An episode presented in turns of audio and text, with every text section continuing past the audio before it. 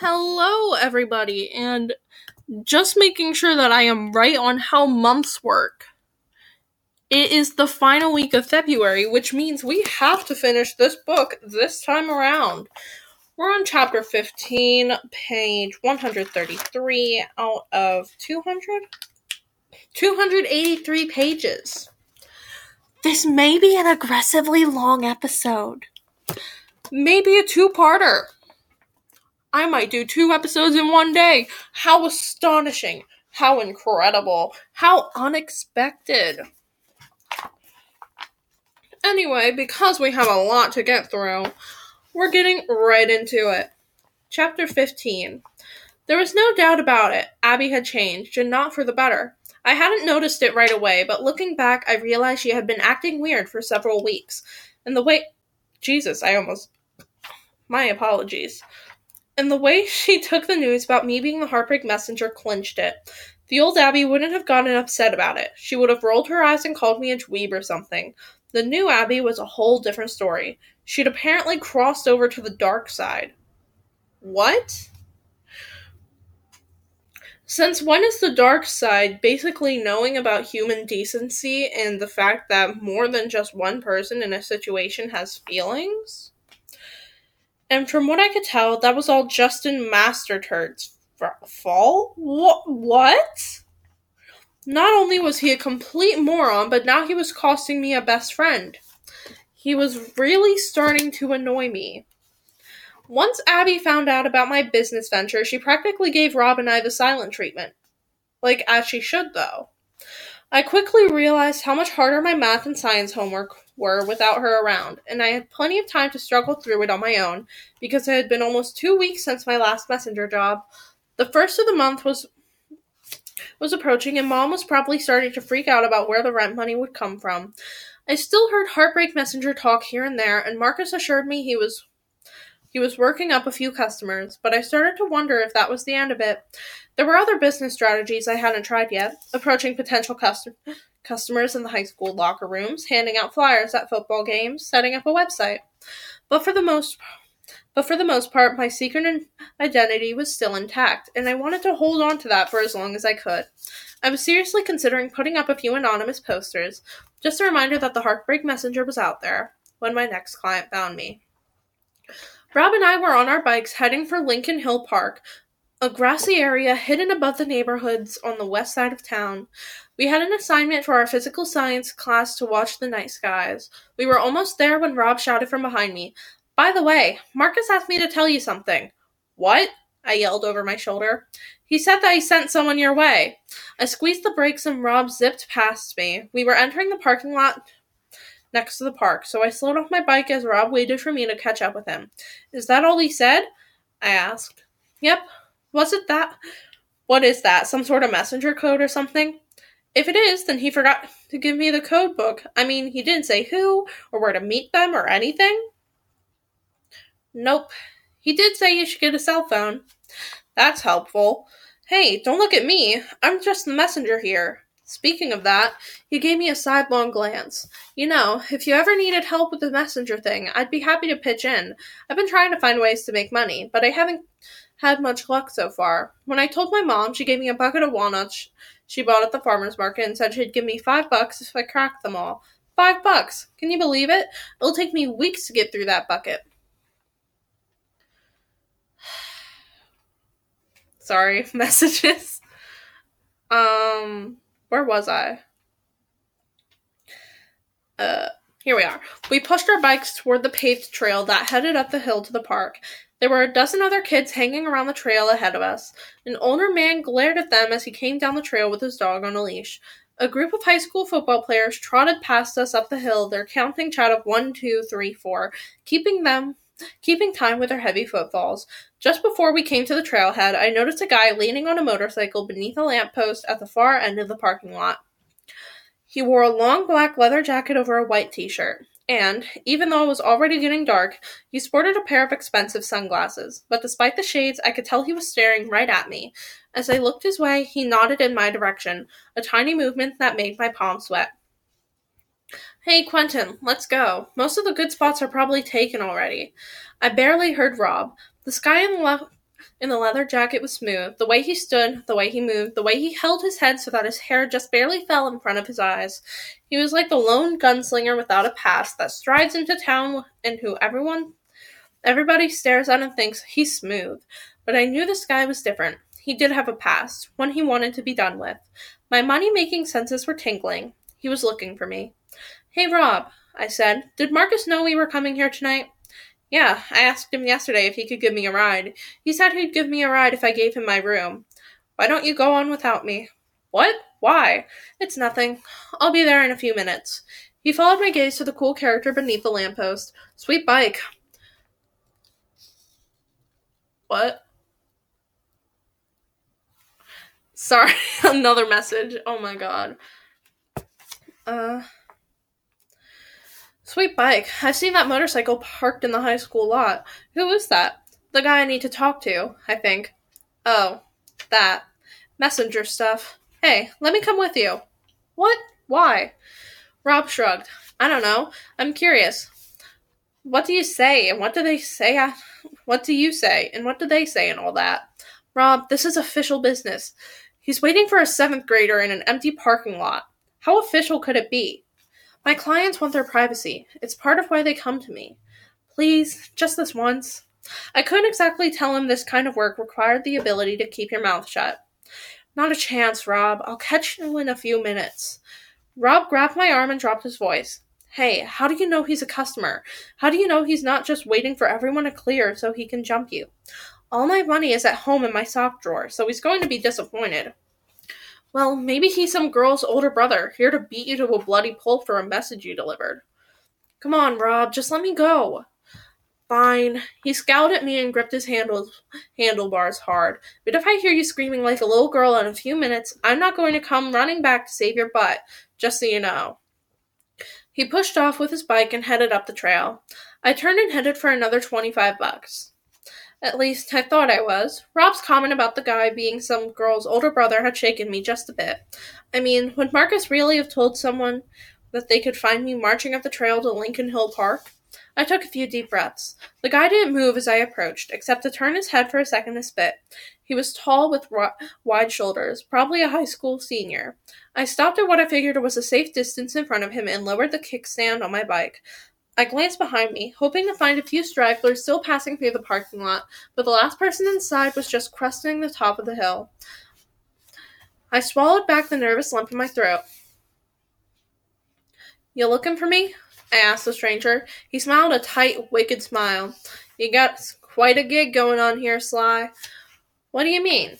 I hear you're the little genius that's charging people to break up with their girlfriends. I deliver messages, that's all.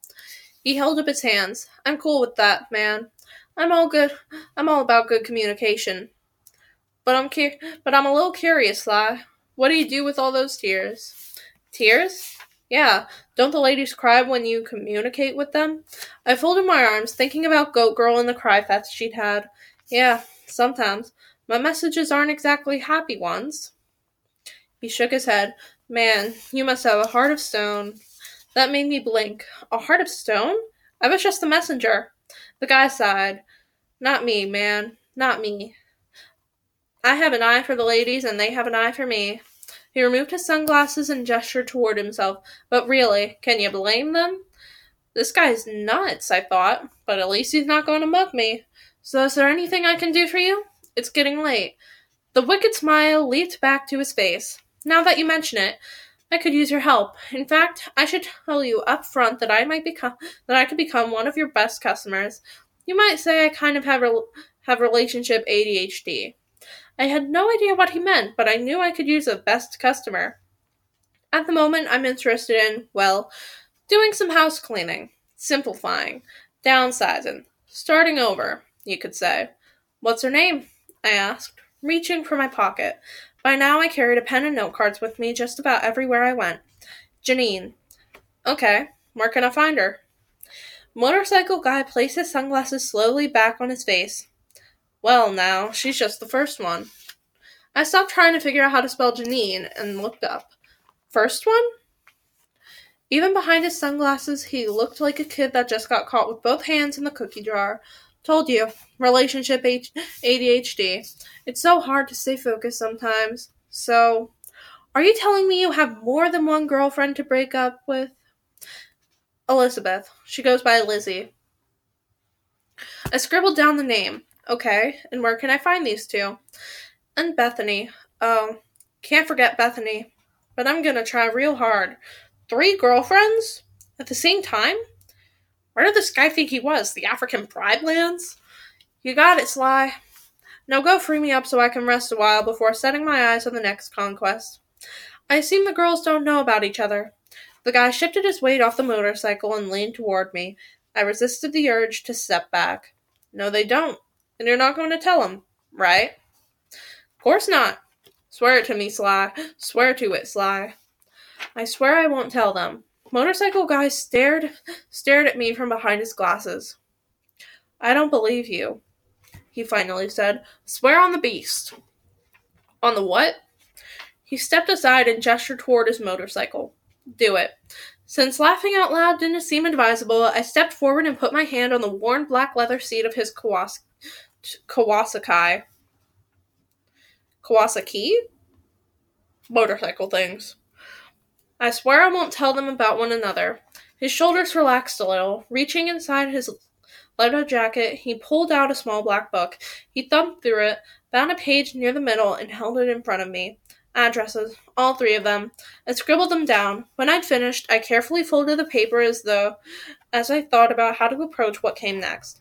Now, since I'm going to deliver three messages, I'll need to charge you for all three, but I can give you a good discount.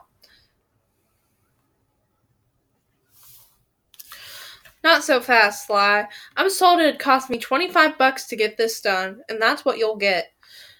You're asking me to track down three different girls. I spread my hands out. That's three times as much work. As I spoke, spoke, the guy reached back into his jacket pocket. With a sudden flick, a knife was in his hand. The street lamp above us clicked on, as if waiting for its cue. Light glinted off the exposed blade. My heart leaped into my throat. I immediately promised to take Rob's warnings more seriously. I didn't even have to swear on the beast for that one. He studied the blade for a moment, as though considering its craftsmanship in the halo of yellow light. His face looked all the more threatening with the new shadows. Then he lowered the knife and started cleaning his fingernails with the tips. Twenty-five should do it, don't you think, Sly? My teeth were clenched tight with fear or anger or both. I don't suppose I can interest you in flowers or chocolates? He folded the blade and slipped it into his pocket in one smooth motion. Then he swung his leg over the motorcycle. Nope. Just get the job done, Sly. Be sure to tell the ladies that Gunner sent you. With a downward kick, his motorcycle roared to life. He pulled a wad of bills out of his pocket and tossed them at my feet. See you around, Heartbreaker. And with a second roar, he sped off into the dusk. Right there, I decided it was okay to dislike some clients. As I picked up the money, I noticed something lying on the pavement a few feet away. Small and rectangular, his black book blended into the into the asphalt like a secret, de- like a secret desperately wanting to stay hidden. Looking around at the empty street, I reached down and grabbed the book. The pages were crisp but full. Names, all girls, numbers, addresses, dates, and notes covered the pages. A detailed history of short term relationships and other secret tidbits that Gunnar obviously thought should stay hidden. A goldmine of information that I silently slipped into my pocket with the money. I smiled to myself. My mind was spinning with ideas. I didn't know what I was going to do with Gunnar's three girlfriends, but I was sure of but I was sure of one thing. No one pulls a knife on the heartbreak messenger, short char- short changes him, and rides off on a motorcycle. No one. Chapter 16. Shortly after the echo of Gunner's Kawa- Kawasaki faded into the deepening night, I was tripping over seventh graders at the top of Lincoln Hill. Rob! I called out over the chit chat of a dozen conversations. Yo, Quentin! I heard him shout I heard him shout from across the field. I found him lying on his back next to Abby, which surprised me. Hey, Abby. Hey, she said, keeping her eyes fixed on the domed sky above us. Nice of you to stop by. I'd have thought you'd bring Jason al- bring Justin along. I didn't use any of my usual nicknames for Bulky Sweater Man since I decided to try extra hard to get on Abby's good side again. Abby studied the ends of her hair, although she probably couldn't see much in the dark. He said he'd meet me here. I'm sure he's on his way. I lay down on my back next to them, our heads close together, our legs stretching out like spokes in a bike wheel. A gentle breeze passed through the dark night, which felt cool on my face. Seen anything yet? I asked. Nothing but stars so far, Abby said. What are we looking for again? Rob asked. The Orionids, I said. Is that a rock band or a stomach virus? He shot back. Meteors, you dope. Just keep your eyes open and count the shooting stars, I said. Rob wasn't in our physical science class, so technically he didn't need to be there, but Abby and I, along with three of Mr. Baumbaker's periods, were supposed to be counting meteors.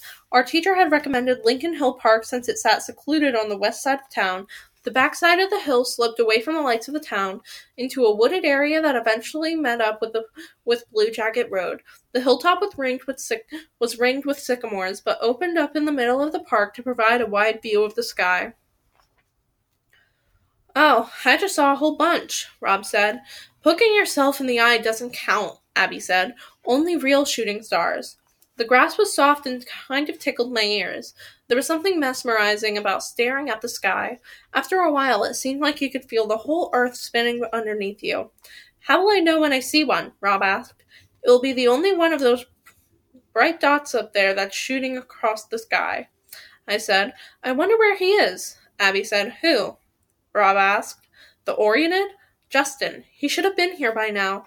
Oh, I just saw one! I said, my arm shooting upward. That statement may or may not have been true. Where? Abby said. How's this going to work? I can't wa- watch the whole sky at the same time. We lay there in silence for a while, feeling overwhelmed as the stars seemed to multiply and grow brighter, and the slivered moon washed us from the horizon. Hey, Rob, I finally said. I think I see Cassiopeia. It's that W right there. Do you remember who she was? Someone from mythology or something. Our Cub Scout days had been brief brief, with lots of throwing rocks into large bodies of water, but not much astronomy. Rob didn't answer. Rob? Abby laughed. He's asleep. Rob confirmed that with a soft snore. Rob McFallen, the learned astronomer. I said, Well, so far he's not missing much. I scanned the sky, working hard to keep my own eyes open. My mind wandered as I thought about Gunner on his motorcycle, the little black book in my pocket, and my ex best friend beside me, and then suddenly I saw one. A star streaked across the sky for just an instant, like a shimmering fish through black waters, and then disappeared, but its brilliant shadow glowed in my eyes for a moment longer. I saw it! Abby shrieked. I've never seen one before. There's another. Three. Four. Five. An excited murmur ran through the through the other groups of kids sprawled on the grass. We waited a moment, not breathing, hoping for more. And they came. We didn't we didn't try to count. Maybe five or six at a time touched the blackness and disappeared. Then another wave, then another, skipping, streaking, skating on the sky. We didn't take a breath for a while, even after everything came to a rest and all the stars froze in place once again. We must have shifted our bodies to get a better view of the meteors, because when I finally took a breath, I realized the side of Abby's upside down face was touching mine. She didn't pull away, and neither did I. There was something about what we had just seen in the sky, something extraordinary and unreal, something that could never be explained, only shared, and somehow, knowing that I had, that I had shared it with Abby right there next to me, made it all the more meaningful. Wow, Abby whispered. You don't see that every day. You don't see that every day. Wow, she whispered again. We lay there for a while in silence, her cheek warm against mine. The feeling of what had, we had just seen was fading quickly, and I tried hard to hold on to it. I wonder where they go, she finally said. Probably burn up in the atmosphere or something. How sad. It's not until the very end that they turn into something beautiful, and then they die. Kind of like a flower. Yeah, but what a way to go. We watched for more meteors, but I half hoped that no more would come. Anything else would have been would have been anticlimactic. There's so many stars out here, said Abby. I think I see Orion. Where? Right there. See those three stars? Jesus, that voice crack. See those three stars? I think that's his belt. Cool. I didn't tell her that Orion wouldn't be in the sky until early in the morning. Where was that one you were talking about early about before? Cassiopeia. Right there. It's shaped like a W. I think she was a queen. queen that was full of herself, if I remember right. What about that star there? I think that was a planet, right? It's red, so it must be Mer- Mercury. No, probably Mars, I said. Red planet, named for the god of war. I thought Mercury was the god of war. No, it was Mars.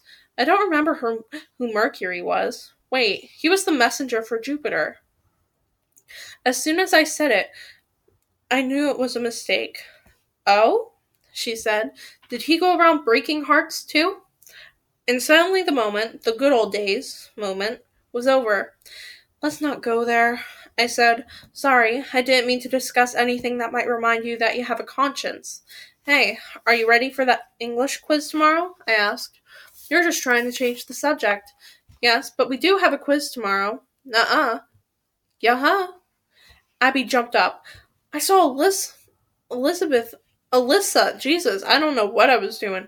I saw Alyssa over there earlier. I'm going to ask her. She started forward but hit her foot on Rob's leg. Sorry, Rob, she said as she headed off toward another group of kids.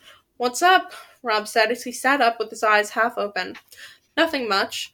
Just discussing some mythology. Hey, I noticed Justin Mastersnod didn't make it tonight. Yeah, that's a shame. Rob grinned, wide awake. I hope he didn't have bike trouble. You want to tell me how you did it? Rob laid back back down and put his hands behind his head. I don't know what you're talking about, but I wouldn't be surprised if Justin's bike chain shows up in his mailbox tomorrow. I snorted. Classic. I can almost forgive Rob for spilling the beans to Abby. Almost. Chapter 17 Two days later, I also had sabotage on my mind. Not bike sabotage, at least not bicycle sabotage.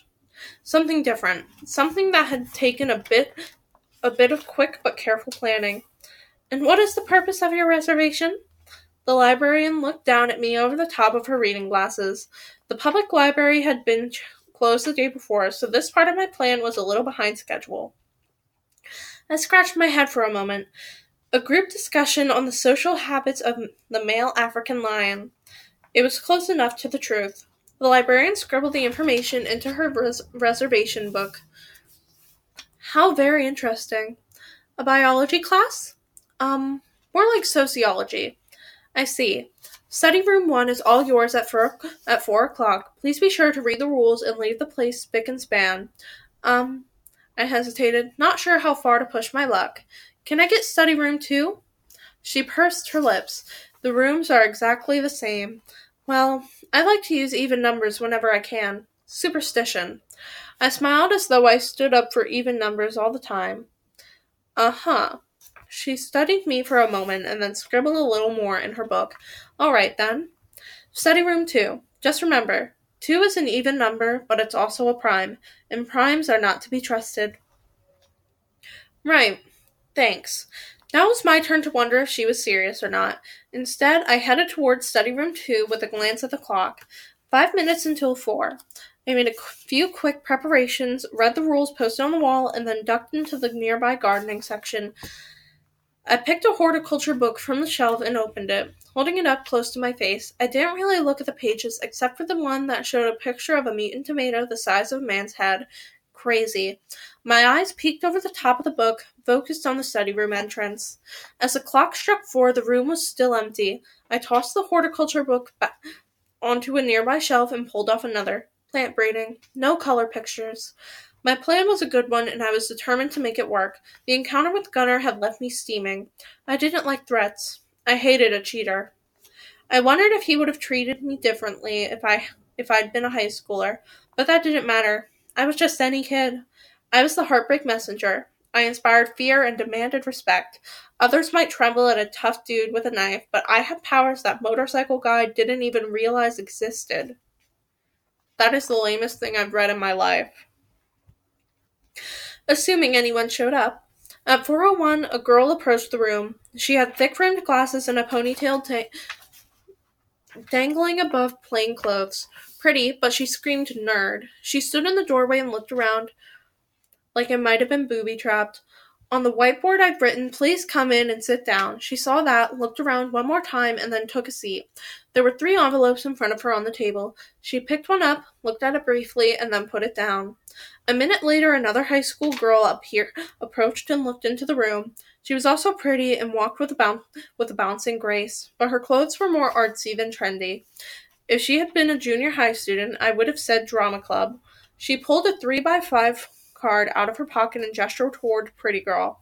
Hey, can you tell me what this is about?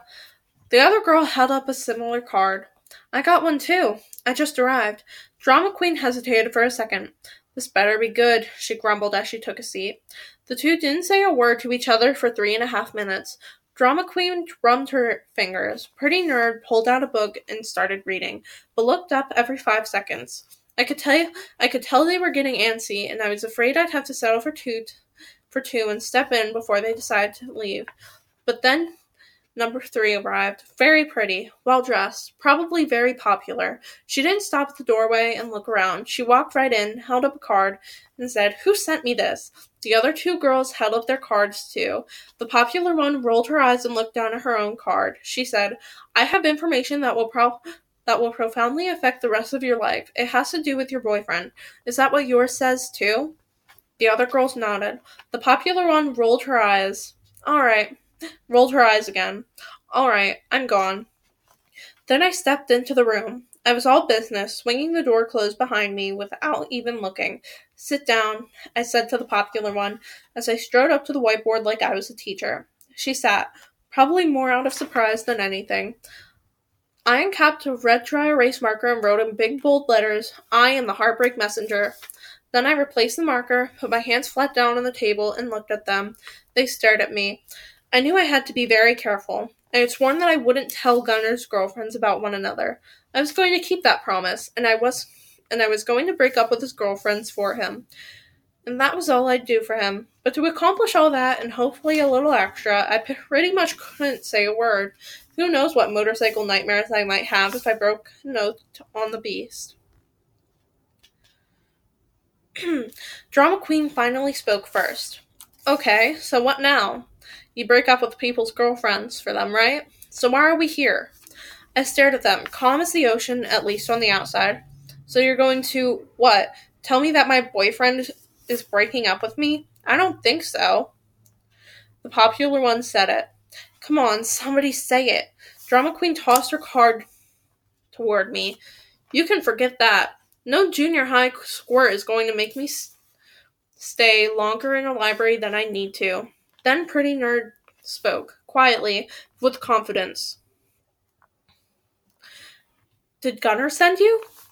The other two girls' heads snapped so fast in the direction of the pretty nerd that I was surprised there weren't any spinal cord injuries. Bingo. How do you know about Gunner? asked the popular one. Drama Queen slowly turned her head toward the popular one. How do you know about Gunner? The popular one lifted her chin another, en- another inch. He happens to be my boyfriend. Your boyfriend, Dra- Drama Queen replied, halfway out of her seat. Yeah, we've kept it kind of a secret. His grandma's Jewish, and if she found out he was going out with a gentle, with a gen- with a genteel gentile, uh, she'd die of a heart attack. Drama Queen stared at the popular one for for a good long second before looking away. Funny, she said, deflated.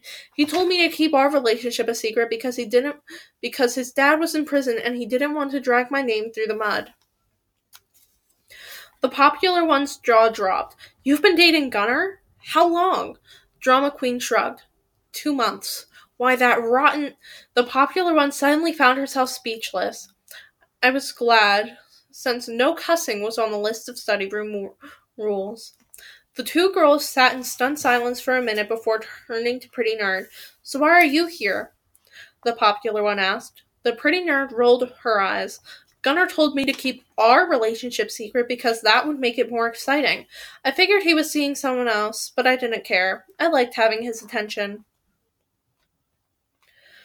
She snapped her book closed. Of course, I didn't think he was seeing two other girls besides me.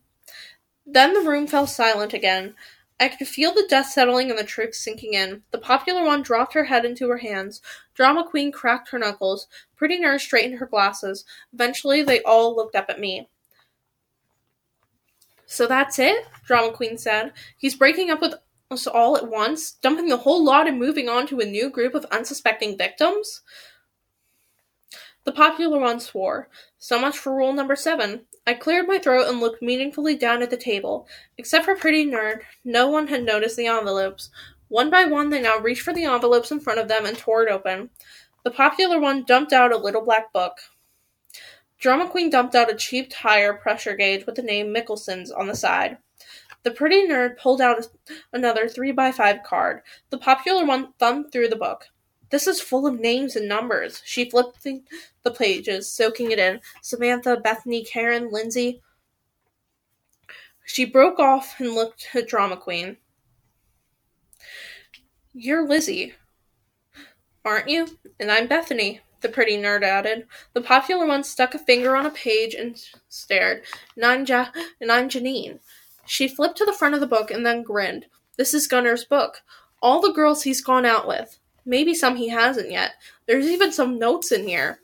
Drama Queen slowly tapped the pressure gauge against the palm of her hand. You know, I think you can use this little thing to let the air out of someone's tire. I've never tried it before, but I'm sure I could learn. The popular one was flipping page by page through the little book. I can think of a few ways to make that three timer's life a little more difficult with this. Pretty Nerd brought up the index card and read, Revenge is a, be- is a dish best served cold. She blinked. That's a bit, bit over the top, but I'm the web administrator for the student email listing. Let me know what you have in mind with that little black book, and I'm sure there's a way I can help out. The popular one smiled wickedly. Well, for starters, I'm thinking we totally hit him where it hurts. First, I knew that if I stayed any longer, I might be considered an accomplice. With their attention squarely on the popular one, I slipped along the wall and out the door. I glanced back through the window of study room two to see the two, to see the ex-girlfriends with their heads together. A feeling of wicked triumph welled up inside me. My job there was finished. Gunner was free and in a whole heap of trouble. Okay. So I like it when people find a loophole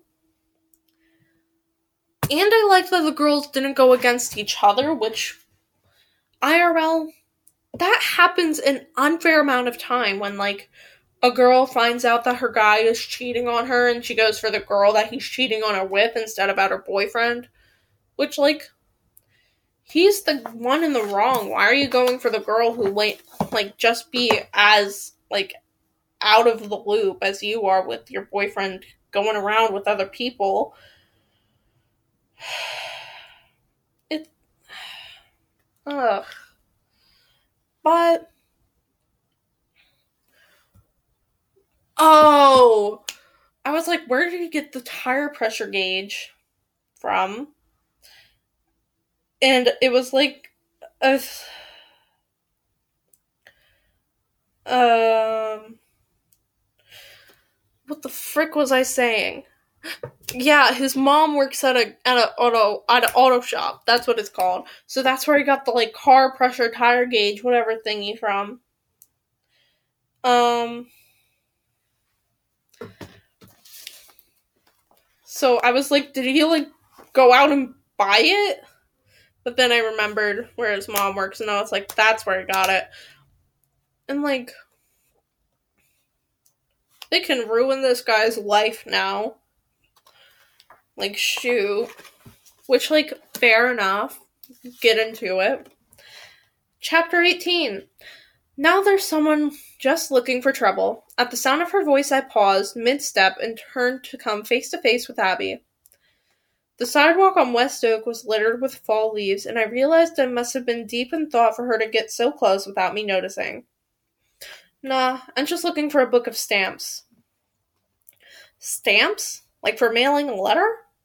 Abby said. She fell into pace with me as we walked, her backpack bouncing gently with each step. Do people still use those? I guess so. You know, those old timers who still think the internet is just a fad. Mick asked me to run and get some. Where are you going? Isabel's house. A group project for Spanish. We walked together for half a block without speaking. Abby and I had never really talked about her reaction to me being the heartbreak messenger, but it had loomed over us ever since, like the Goodyear blimp. Part of me kind of wished she would bring it up so I could have a second chance to dis- to defend my chosen pos- profession, but the rest of me would have been happy to let her go of the to see her let go of the whole thing altogether, or at least pretend it didn't bother her. I glanced at her, studied the clouds, managed to find a fire hydrant fascinating, and then finally said, So, how you doing, stranger? Stranger? I see you in class every day. Yeah, but, you know. I crunched through a pile of leaves. Abby shuffled through them with several light kicks. I wanted to say that I missed having her around, that I missed the old days, that. So, how'd you do on that algebra test today? she asked. I glanced her way again and wondered if she was okay with being a stranger. Well, I said, when lunchtime came, I saw variables floating in my fruit cup. Abby laughed. Oh, come on, it couldn't have been that bad. What about you? Piece of cake, right? Well, yeah. Don't hold back now. What about your Call of the Wild essay? Did you finish? More or less. I still have issues with that whole theme and symbols thing. I mean, the re- I mean, the writer was just telling a story. He didn't decide on a theme and throw in a bunch of symbols that no one but an English teacher was going to notice. Well, we all see things differently, I guess. Abby fiddled with the zipper of her ja- on her jacket. Zip down, zip up. Hey, speaking of English, um, I was wondering if I could come and study with you and Rob tomorrow? I glanced over at her, but she was looking straight ahead. Yeah, sure. I mean, we never kick you out. Zip down. Of course, I know that. It's just, well, I haven't been doing too well in English lately, and my mom says I need to shape up and and in history, or I can't do the photography class at the community center and other things. I figured other things included going out with an eighth grader. I briefly considered what might happen if I said no, but it was Abby. Sure, I mean, Rob hasn't been the same since you stopped hanging with us anyway. Abby smiled. Well, it's nice to be needed. I'm sure the real problem is that you guys need some hobbies. You know, go find a girlfriend or something. I crunched through another pile of leaves, harder this time. Yeah, well, maybe someday. I don't understand why you don't like girls, Quentin. I stopped walking. I looked at her. She looked back. It seemed like a long time before a car passed by and broke our gaze. I blinked and turned my head. Who said I didn't like girls? I just don't need a girlfriend. Not right now, at least. Ooh, gay boy? I'm just kidding. We all know what's gonna happen. Or at least we all have an idea of what's gonna happen. Ugh, I'm gonna die by the end of this recording.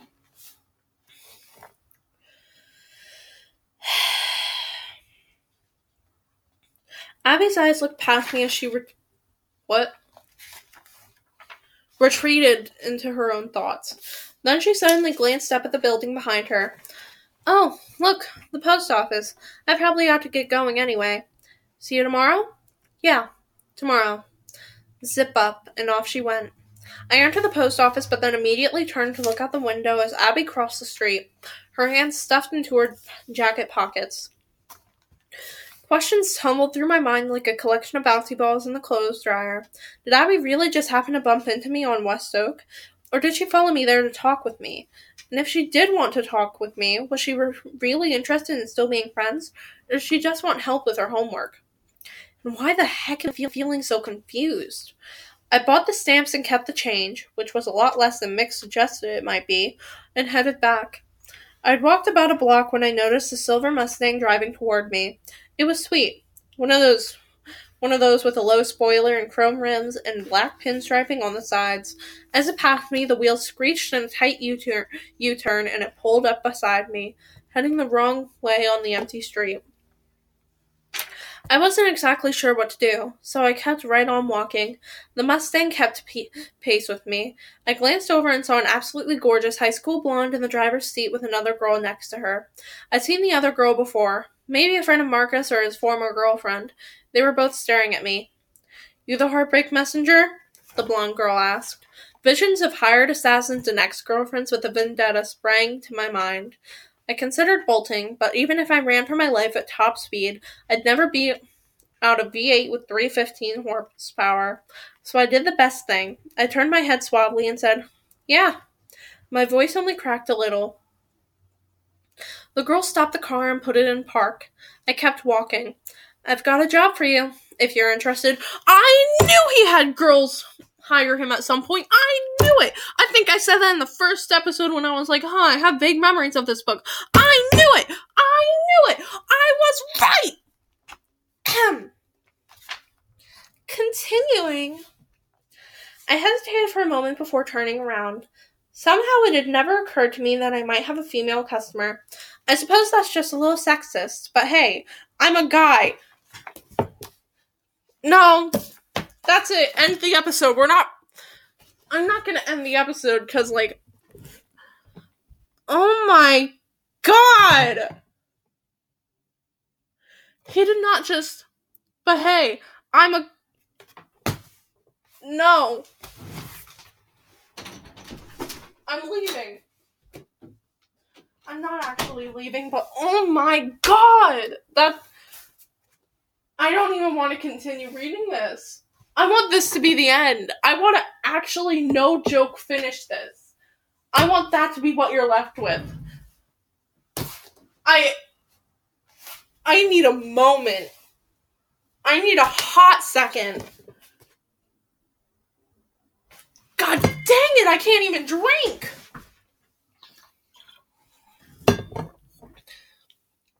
Please not use alcohol as a solution to your problems. Especially if you're underage. I am underage. so, oh my god! Ugh! Th- that was infuriating. That was infuriating.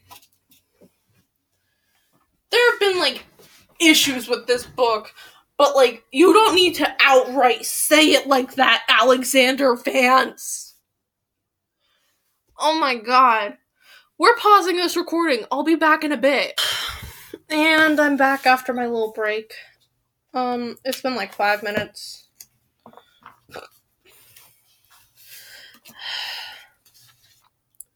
Have a dog with me now. He's a good boy. I think he was here a bit ago. It's Tutan aka Titan, which is his actual name. Good boy. As far as I knew, it was the guys who did the breaking up. Well, at least that's what I thought. I approached the car, still worried that it might be some trick. Maybe she had Carmen and half of the girls' soccer team in the back seat, ready to spring out and jump me. They tied me with with carnation stems and shoved chocolates down my throat while beating me over the head with the movie script of my life. Then I realized it would be hard to have anyone spring out of two door pony car, so I took a few more steps. She looked me up and down, but didn't, didn't seem too impressed. Maybe she expected someone taller. I'm Lisa, she said. You got a pen? She spoke to me like she was ordering a hamburger or something. But wow, her eyes sparkled like polished headlights. I handed her the pen from my pocket. She grabbed a scrap of paper from the console and scribbled something on it. Then she shoved the pen and paper into my hands. That's the heart I want you to break. I want you to break it hard. I want to hear it crack all the way on the other side of town. Got it? The letters were kind of squished together. Duke Rippling, I read. The name seemed vaguely familiar. There was an address below the name.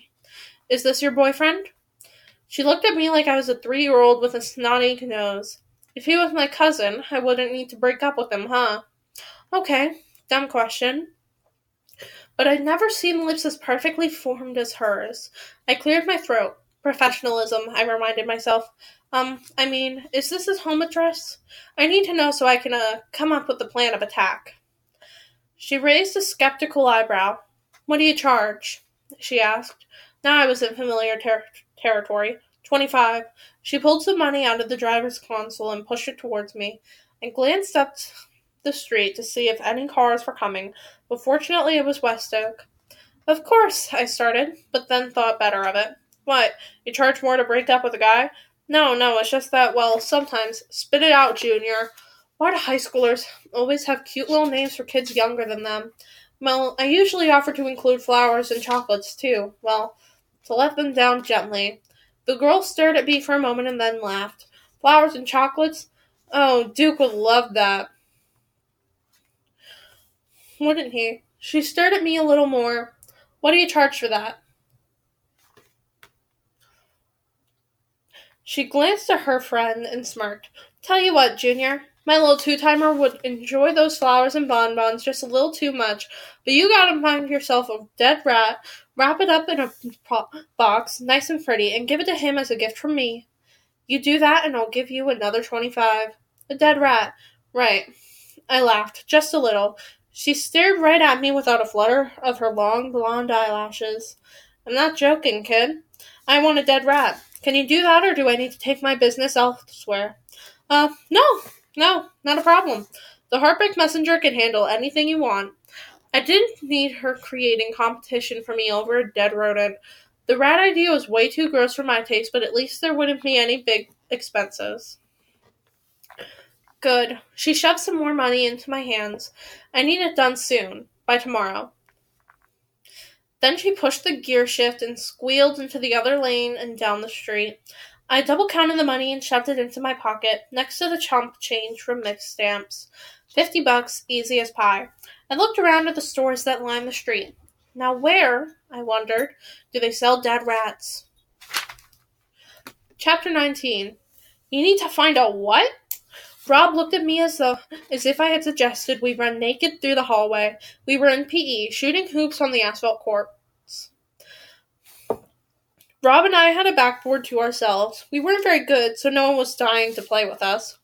Yeah, I know, I know. It's pretty go- gross, but everybody has their own style. This is what she wants. Besides, she paid me for it. She paid you to give a dead rat to her boyfriend. Hey, don't knock it, man. My clients have been very satisfied so far. I shot and the ball flew at least a foot under the basket. Quentin, more follow through, shouted Coach Wong. He moved his hand through the air like his wrist was broke. Broken. I'm sorry. He. What? You can't see me, but I'm limp wristing. Ah! oh, Titan, I'm sorry. I. I'm just laughing. It's okay. He got concerned when I hit the table. But yeah, it's okay. It's okay. All good. You're okay. I'm okay. We are good. You want to sit? Good boy. Good boy. I don't have treats to give you. I'm sorry. Oh, you're so cute. I love you. Oh my god. He's a good buffer for any anger this book might bring. I waved and nodded, as if I knew what he was talking about. Rob ran after the ball and came back dribbling.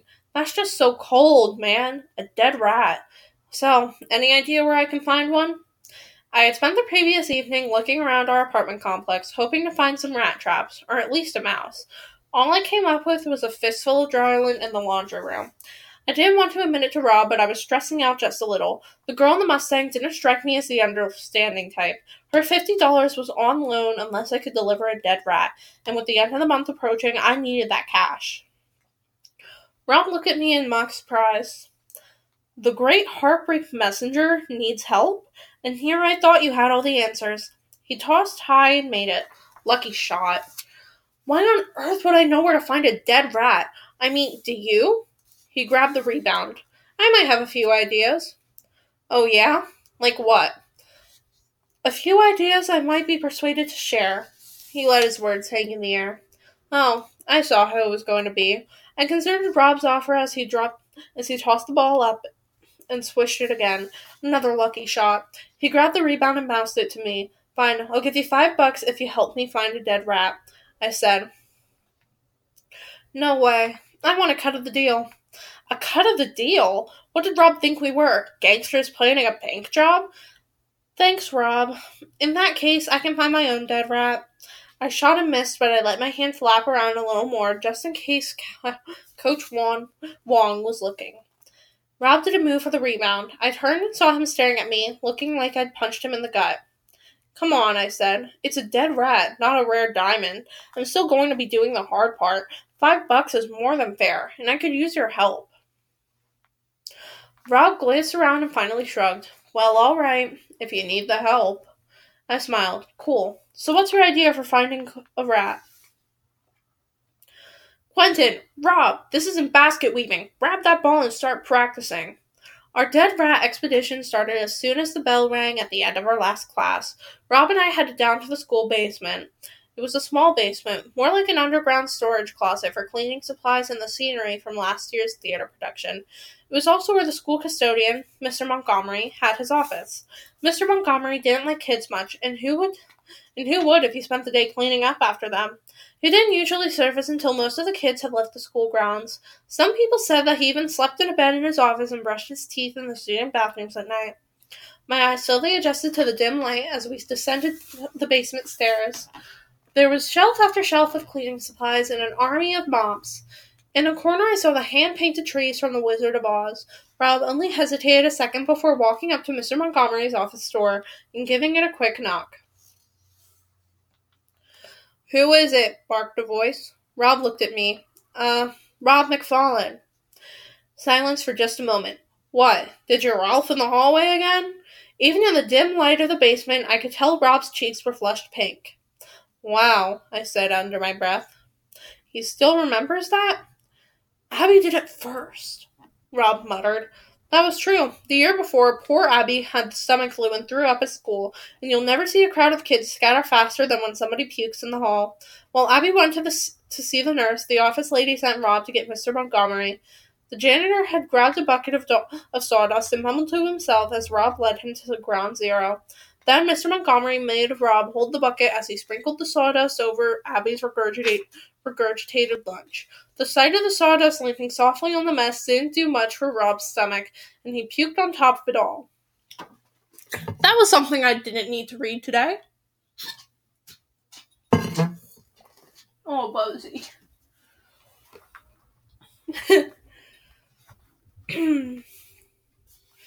Rob cleared his throat. We just have a question for you, Mr. Montgomery. There was another moment before the door swung open. Mr. Montgomery stood stood there. Mr. Montgomery stood there in his usual blue coveralls, his scruffy gay gay beard. Oh my gosh, his scruffy gray beard scratching against the collar. Well, start asking. I got work to do. Um, Rob stared at Mr. Montgomery. I was afraid he was having flashbacks of Sawdust Stone's vomit, and I didn't want to think of what that might do to his stomach, so I quickly stepped in. We're looking for rats, preferably dead ones. The school janitor stared at me like I just asked him for a dead rat. It's for a project. For biology class. I'm certainly not a chronic liar, but sometimes a harmless lie is so much easier than trying to explain the truth to someone who just does who doesn't care to begin with. Rats, said Mr. Montgomery. Yeah, said my fearless comrade, who had found his tongue again. We thought well, it was my idea, but we thought you probably set traps for them. Have you caught any lately? The school doesn't have a pest problem, Mr. Montgomery said flatly. Oh, come on, said Rob. Everybody knows what they do in the school cafeteria. There's gotta be. This school doesn't have a pest problem. Not even one little rat? I asked. Mr. Montgomery folded his arms. The school passes its semi-annual inspection with a gold ra- with a gold rating. It does it don't have a pest problem. A movement on the floor made me look down. A big brown cockroach scurried past the janitor's foot. He followed my eyes and then immediately lifted his foot and slammed it down on the bug. It crunched beneath his foot, his boot. His arms were still folded. As I was saying, boys, I got work to do. We reluctantly turned and headed back up the stairs as and head back up the stairs. As we reached the top, I glanced behind me and noticed Mr. Montgomery hadn't moved. Once we were ba- we were back in the bright fluorescent lights of the hallway. Sorry, message. Rob looked at me and shrugged. Plan B? I nodded. Plan B. Chapter 20 For the Birds was a bit of a ride from the junior high, but it was the only pet store in town. No! No! Oh no! I feared it would come to this? No! Oh, I'm gonna cry. Oh man! Please never in your life repeat the actions of this book. Oh my god. No, I'm gonna cry, actually. Oh my god. Titan! They're gonna. Do you know what they're gonna do? Why are you wagging your tail? This is sad! Titan! My dog is wagging his tail over this tragedy. Titan! How dare! Oh, buddy. It's okay. I'm not mad. It's okay.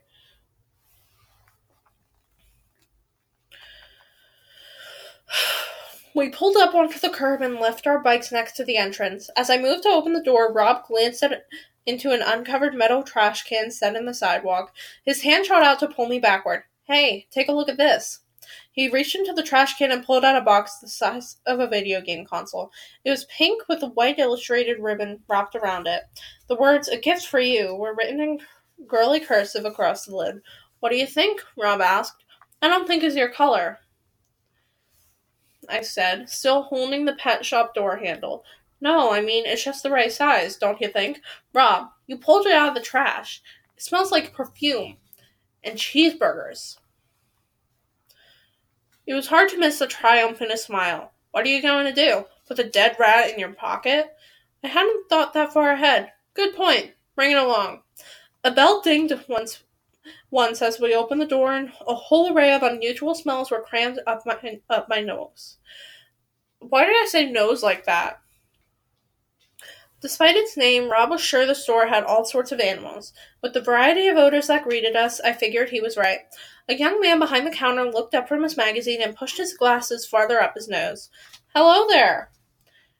I nodded, looking at the animal cages as we as I walked past.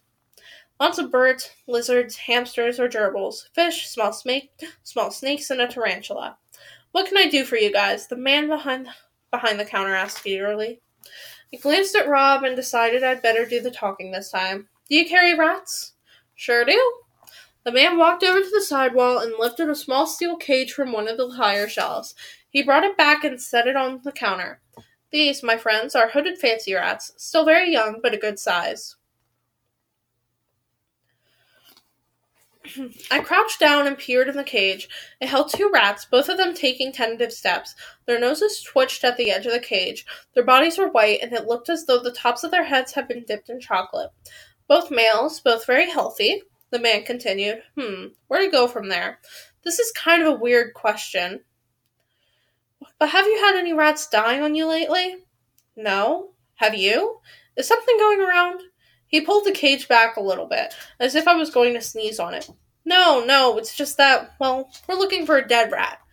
Your rat died? No, I've never had a rat. Then whose dead rat are you looking for? No one's.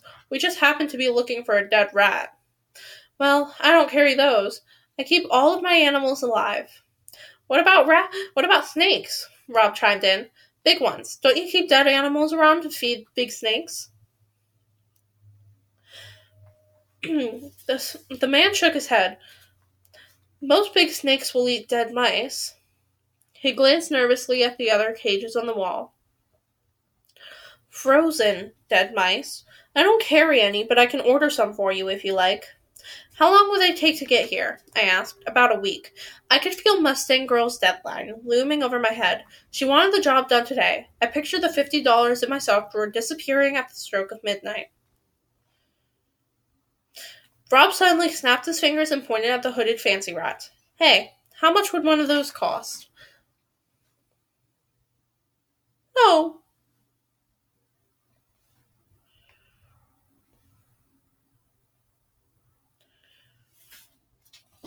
Sorry, sorry, sorry. I was reading ahead because I got genuinely terrified. I would have, like, I would have stopped. I would have actually stopped. I would have been like, no, I'm not supporting this book anymore done, peacing out, that's it. Like that would have been the end. I would have been like, screw y'all, cliffhanger. Anyway, fifteen dollars. Why? Rob looked at me and opened his eyes wide. He nodded slightly toward the cage. I knew what he was thinking. Fifteen dollars. Even with the five bucks I was paying him, that would still leave me thirty dollars profit. Not great, but the clock was ticking. But I also knew that a live rat wouldn't exactly carry the same message, and my client had been very specific, which meant we would need to, well, bump off the rat. I leaned down and peered into the cage. One of the rats froze this time, staring at me. His whiskers twitched, sending a shudder through its soft furry body. His gleaming black eyes seemed to plead with me.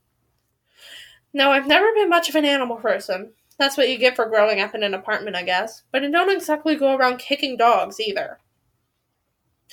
No worries, I silently told the hooded fancy rat. I stood up. Thanks for your help. Let's go, Rob. Rob held out his hands in exasperation. Quentin, Quentin, hold on. This is perfect.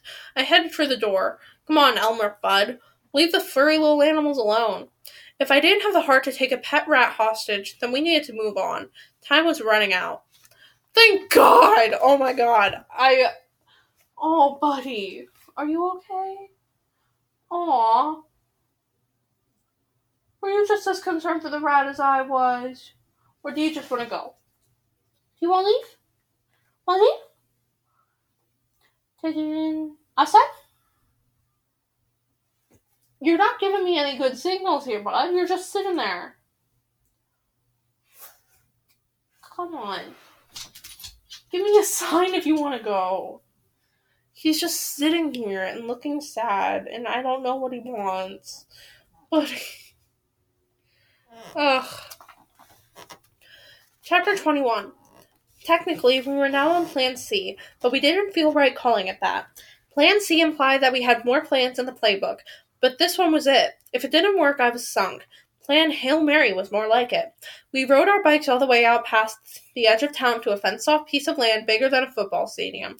The massive chain link fence had a single wide gate in the front of the, in the front with a purple lettered sign that read Jorge Scrapyard. We parked our bikes and walked through the open gate. We hadn't taken three steps inside when a massive black dog leaped out of nowhere filling the air with resonating barks. I practically fell over myself trying to scramble out of biting range. Like I said, I'm not really an animal person.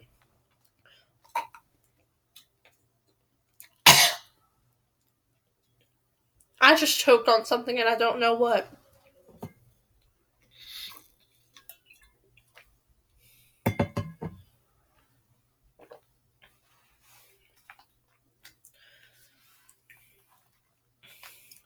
The dog's dark eyes fixed on mine, and a fresh shot of drool sprayed out of its snarling tan muzzle with each bark. I don't know what kind of dog it was, but it sure looked like a cross between mean and ugly. Rob was halfway to his bike before I had a chance to blink, but as I scrambled, I noticed the dog was on a chain. I took a breath and slowly stood with my hands out to show I was unarmed and peace loving. The dog settled down to a snarl, sniffed at a rock, and huffed at me.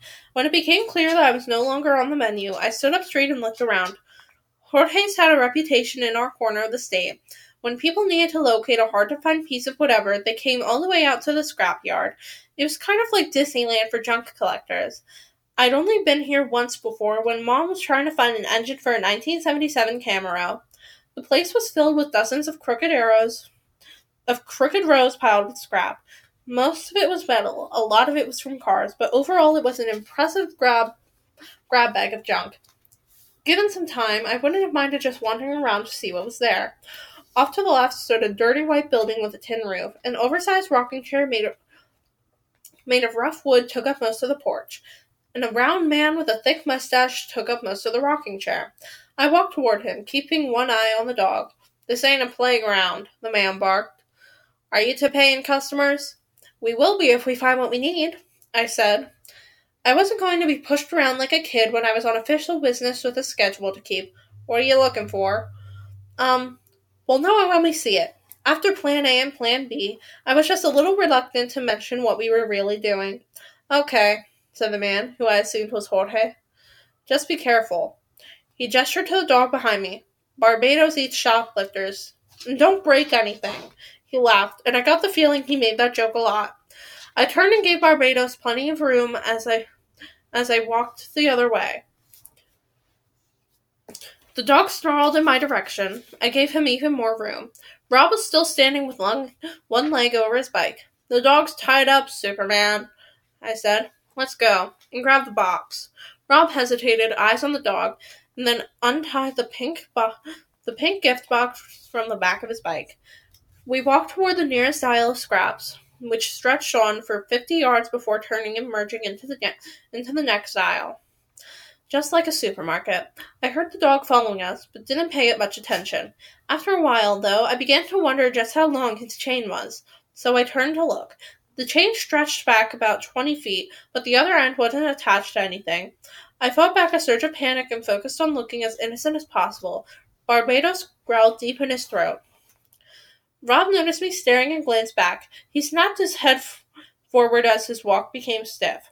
Quentin! You said that crazy dog was chained up, he whispered, as though he didn't want the dog to know we were talking about him. Well, there's obviously a chain on him. I sounded a lot more confident than I felt. Just act normal. I'm pretty sure dogs can smell fear. Exactly! And junkyard dogs eat it for breakfast. Maybe this one's a vegetarian. Listen, Rob, it's not going to eat a customer. Just act cool, don't steal anything, and it won't bother us. I forced myself to walk more casually to prove my point. We moved on, stopping to look at the piles of junk now and then, but mostly casting sideways glances at the dog. It lost interest in us whenever we stopped, sniffing around the piles and looking for treasures of its own. Why are you sniffing my laundry, Titan? That's my laundry, you creep. What are you, an old man? Jeez, this guy.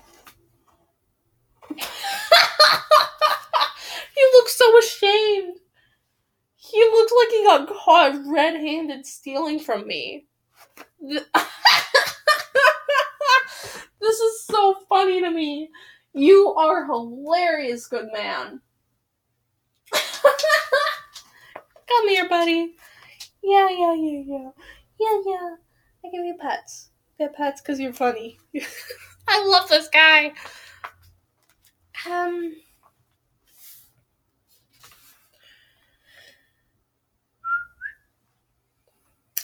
It lost interest in us whenever we snop- stopped, sniffing around the piles and looking for treasures of its own. Whenever we started forward again, it perked up its ears and trailed behind us. Rob seemed to relax a bit when it was clear that the dog didn't intend to eat us anytime soon. Watching the seconds tick away quickly beat down any of my own canine phobias. So, genius, I said, where do they keep the dead rats around here? I hated to admit it, but Rob's ideas for dead rat hunting were pretty good, even though we hadn't struck carcass yet. He always had a knack for finding useless but interesting things. Like once in the fourth grade, Rob and I were walking behind the elementary school, back where the kitchen lets out. He saw something metal lying by the foundation of the building. It was a brass cylinder about the length of his finger, with all sorts of intricate carvings on it. We didn't know what it was, but it sure looked cool. It had a square hole in the top, and Rob put a chain through it and wore it around his neck like a pendant. Everybody always stopped him on the playground to look at it. Then one day, Vice Principal Vanden- Vandenberg saw it and pulled him aside. They talked quietly for a few minutes. Finally, Rob reluctantly pulled the chain over his head and placed the pendant into her hand. When she ro- walked off, I asked Rob what had happened. Apparently, Vice Principal Vandenberg wanted to know where Rob had gotten the toilet handle from the teacher's restroom. and why he was wearing it around his neck. I just hoped Rob's weird talent for unearthing junk would work today, and soon. Rob scratched. I'm sorry. He was wearing the toilet handle. Oh my gosh. That's funny, right, buddy? My dog agrees. It was funny. Yeah, it was funny. Funny. It was funny. Yeah, it was funny. buddy. You laugh over rat cruelty, but you don't laugh over a toilet handle around this guy's neck? That's so. What is your sense of humor? Bye bye. What's your sense of humor? Oh my god, it's just the voice. It's just that my voice wasn't. I pitched it over and to think that was one time. Bye bye. Bye bye. Your tail was wagging a moment ago. Why isn't it wagging? Bye bye. This little guy, he's so funny. So goofy. Aw. He looks so done with me. What did I do?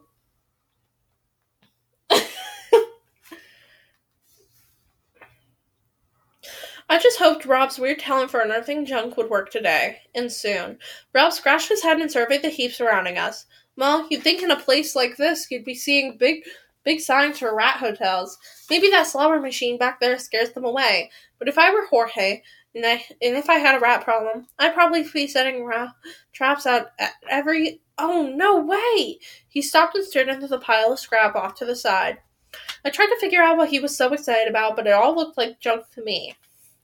You have, you have got to be kidding me! He dove into the pile, climbing over a few toaster ovens and a lawnmower to pull up the corner of a road sign. He bent low to get a good grip on it and then yanked upward. The sign must have been at least four feet from one corner to the other, and painted a bright reflective orange. Solid black lettering in the middle of the diamonds spelled out dip. Barb- Barbados growled again. The sign was still connected to the pole that once held it up, so Rob struggled a bit to pull it all out. The pole was slightly bent, probably from where a careless driver had brought an end to its boring existence. That's nice, Rob, but we're here to find rats. Are you kidding me? This is so much better than rats. This is this is Rob was at a loss for word for words, which was a first, as far as I could remember. You really want a giant broken road sign that says dip? That presented more insult opportunities than I could ever count, so I just let it go. Oh, come on, man. This is a once in a lifetime find. I'm so glad I came along today. How much do you think that guy will charge for it? If you're lucky, five bucks, since that's all the money you have right now.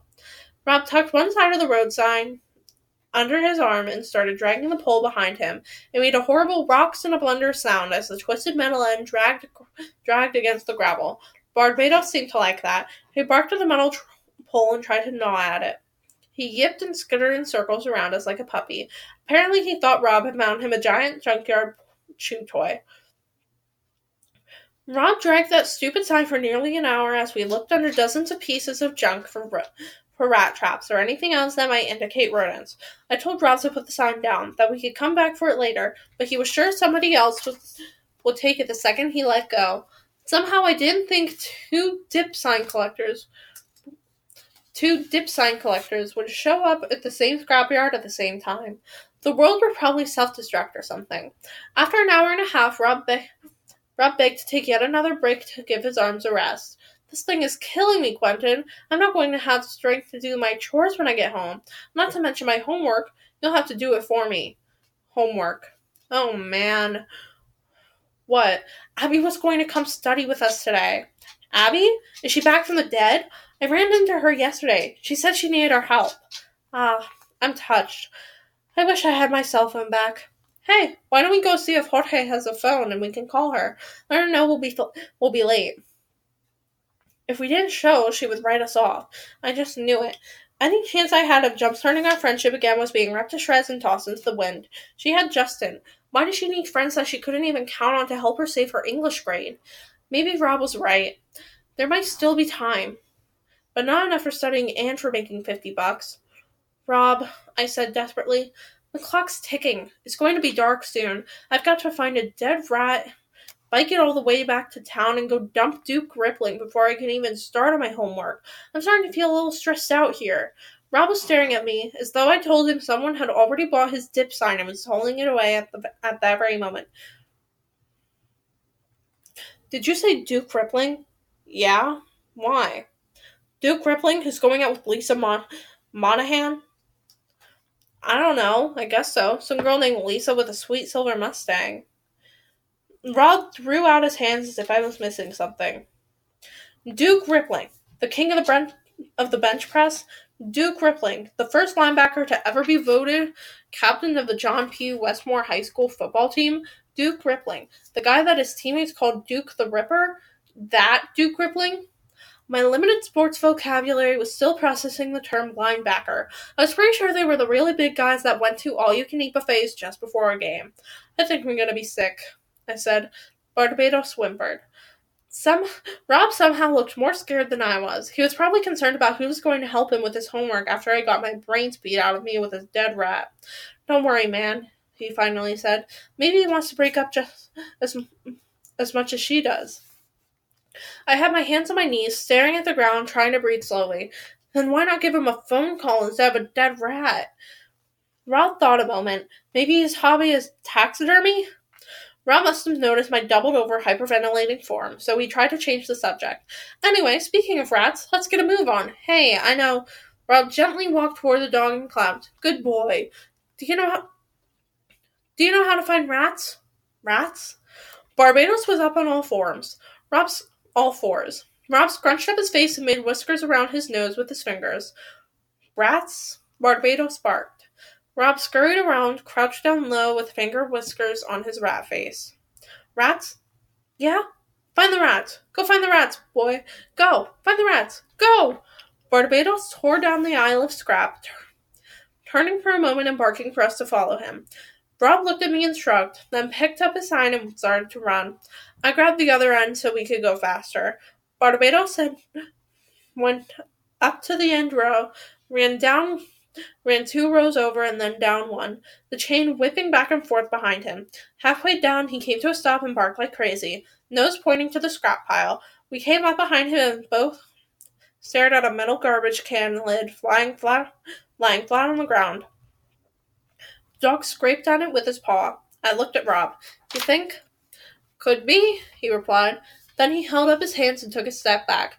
But it's your rat. I looked around and found a golf putter. I carefully wiggled the putting end underneath the, the garbage lid. I hesitated, wondering what was under there. If it was a live rat, I would have to be quick. Cute little hoarded fancy rats were one thing, but a lean, mean junkyard rat was something entirely different. With a single motion, I flipped the can lid over and then raised the putter, ready to strike whatever was under there. Half a breath later, I dropped the putter, hands flying to my nose and mouth. Ugh, Rob said. The stench was overwhelming. I took a few steps back before turning to look at what I had uncovered. I was stunned, amazed, absolutely speechless, and breathless at the and produced miracle lying on the ground. Barbados had led us straight to a dead rat. Really dead. Roadkill type dead. Dead lying under hot, hot garbage can lid all day dead. Putrid can't breathe because the smell, smell will fry your brain dead. And exactly the type of gift Mustang Girl probably had in mind. But that wasn't going to happen. Not a chance. I wasn't about to touch the, that rat with a 10 foot pole, much less a 3 foot putter.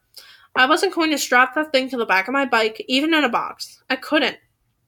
It took several minutes and 20 feet of distance before I could breathe cle- clearly again. There's no way, Rob. I'd gag and puke before I could even get out the message. I don't know. That might be a good thing. Duke would probably pass out too before he had a chance to kill you.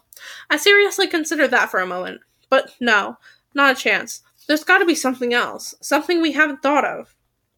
Hey, boy. Another rat? Take us to another rat, boy. Barbados sat motionless. He looked at me under heavy dog eyebrows, seeming just a little annoyed. I groaned. Come on, Rob, think. What else can I do? Well, she said a dead rat, but really it's the meaning she cared about, right? Isn't there something else that says the same message as, hey, baby, our relationship means as much to me as this piece of roadkill? Hug, hug, kiss, kiss. that is hilarious. I love that line. Did you agree that line funny? Ugh, ah, you are so done with me, aren't you? Ugh, this guy.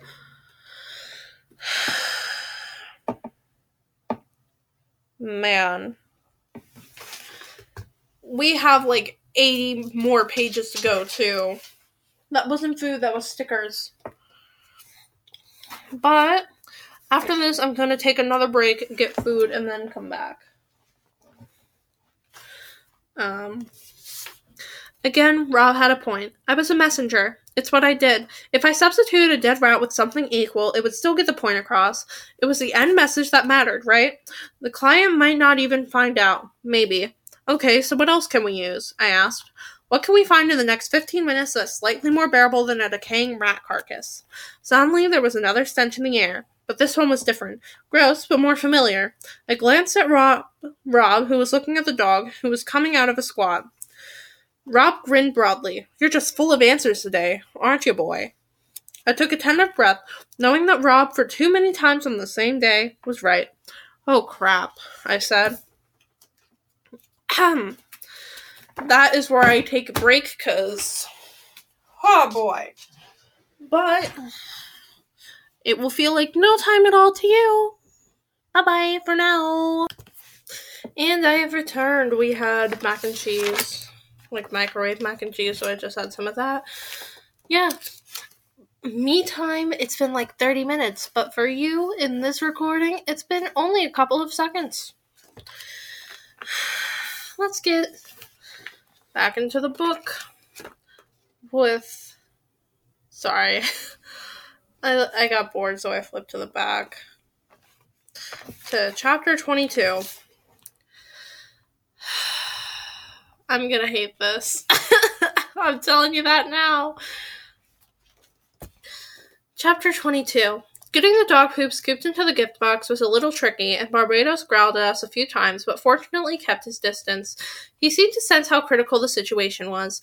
I worried the guy at the front gate would want me to show him what was in the box, but Rob's dip sign came to the rescue. Since both Rob and the big guy were determined to get a good deal, they finally settled on seven dollars and fifty cents.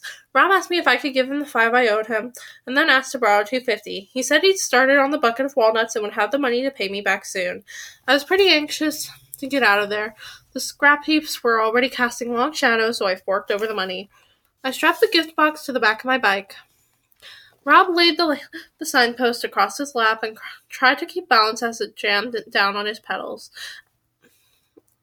And tried to balance it as he jammed down on his pedals. He kept one hand on the signpost and one hand on the handlebars and waved back and forth as he picked up speed toward the road. He looked like an old time tightrope walker about to plummet, plummet to a broken neck. I shook my head and followed. It was slow going on the way back to town. Rob had a hard time balancing both his bike and the dip sign. Once he tipped the balance of the sign and it dropped to the ground, scattering sparks across the asphalt. Once he tipped his own balance and careened into a ditch. After the second car passed us with its horn blaring, I rode up within earshot. Rob, let me take one end of the sign, I shouted. He came to a stop and shook his head. Go on without me, man. I'm slowing you down and you've got a thing to do. I didn't want to leave him there alone with his trapeze act, but time was short. All right, thanks. Should I swing by your place and tell Marcus to come pick you up? No, I'm. Oh, Marcus, that's right.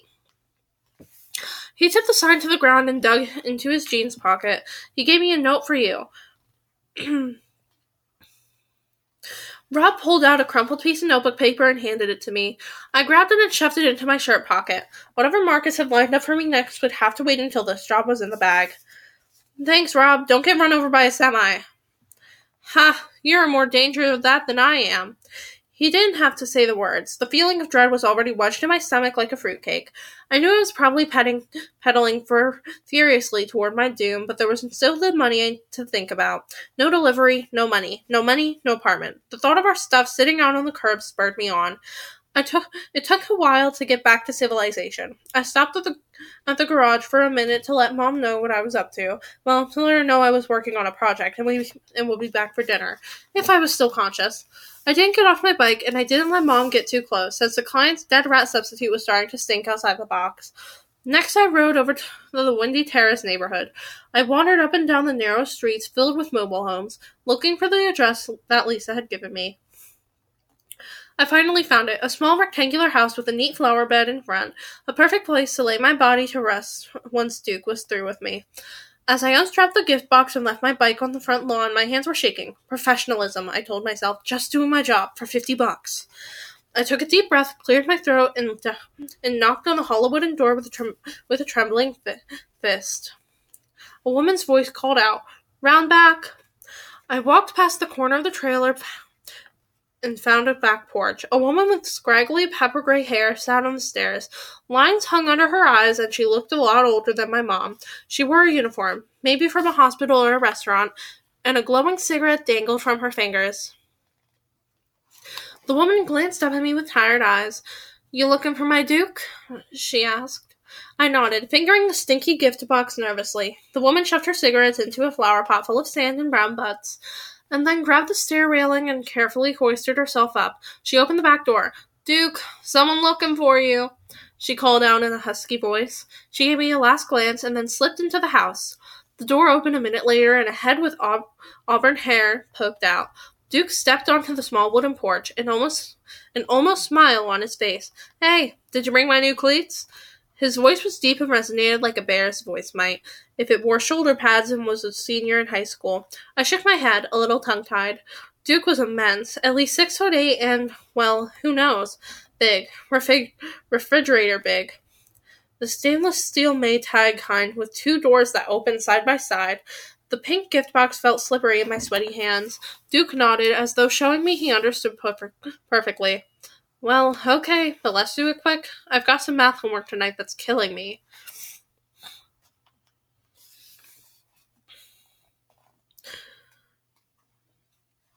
Huh? Did he know I was coming?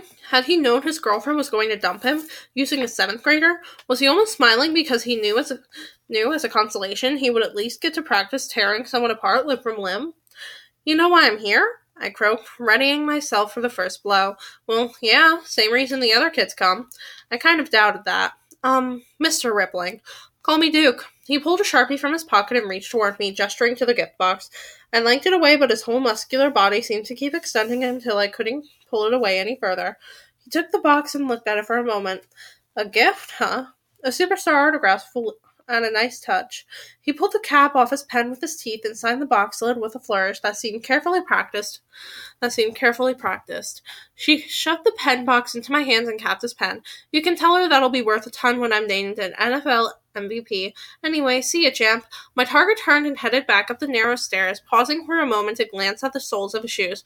Whoa, Duke. Um, hold on a minute, please. The words tumbled out. I caught my breath, afraid that I might sound a little too chummy. His head swung back around on his telephone pole neck, and he looked at me. His almost smile was gone. I pushed through a lump in my throat and kept going. Uh, the autograph's really great, and I mean, thanks a lot, but I'm here to talk with you about something. He didn't move, as motionless as a rock. Seriously. He eyed me the same way he might stare at the other linebacker, or whatever you call the dead duck on the other side of the line of scrimmage. I am about to die. I cleared my throat. I have a message for you. From Lisa. His hand fell to his side. The door slammed shut. He turned slowly, no longer looking at me like I was some, like I was just some little kid. You're him, aren't you? The bear like resonance was gone. His voice was hollow. It was the same hopeless look Goat Girl had given me, with just a little more violence behind it. You're the heartbreak messenger. And Lisa sent you. Suddenly his face flushed red. His jaw trembled. His fist clenched. An ugly cry came from his throat, something barbaric and animal. His eyes fell on the large ashtray flower pot sitting at the top of the stairs. He picked it up like a pebble and hefted it above his head. I stumbled backward as it crashed down a few feet in front of me on the cement driveway. Dirt and cigarette butts and shards of pottery poured across my shoes. Adrenaline pumped through my veins and I scrambled, ready to tear around the corner of the house and put some distance between us. I glanced at him once more, expecting to see him lunging for my neck, and just as my eyes met his met his, the anger drained from his face and he collapsed, like his muscles had given out. He crumpled onto the top steps, his arms on his knees and his forehead on his arms, and then, Duke Rippling, a grizzly bear from the turf of manly men, cried like a baby, heaving sobs, a big wet slob and big, wet, slobbery sniffs. His body shook as he cried. He didn't hold back. Maybe he couldn't. I'm sure the neighbors must have heard something, but he went on and on, like a storm. My job was finished. Message delivered. The result may have even surprised my client. She probably would have liked to hear about it. All I had to do was place the autographed gift box at his feet and say, Tough game, champ. Better luck next season. But I couldn't. Just like with Goat Girl, I simply couldn't walk away from someone that was, well, blubbering. This was just a little different than Goat Girl, though. She was cute. She was a girl, a damsel in distress. A da- I am so tired of this book. I am so tired of this book. Oh my god. I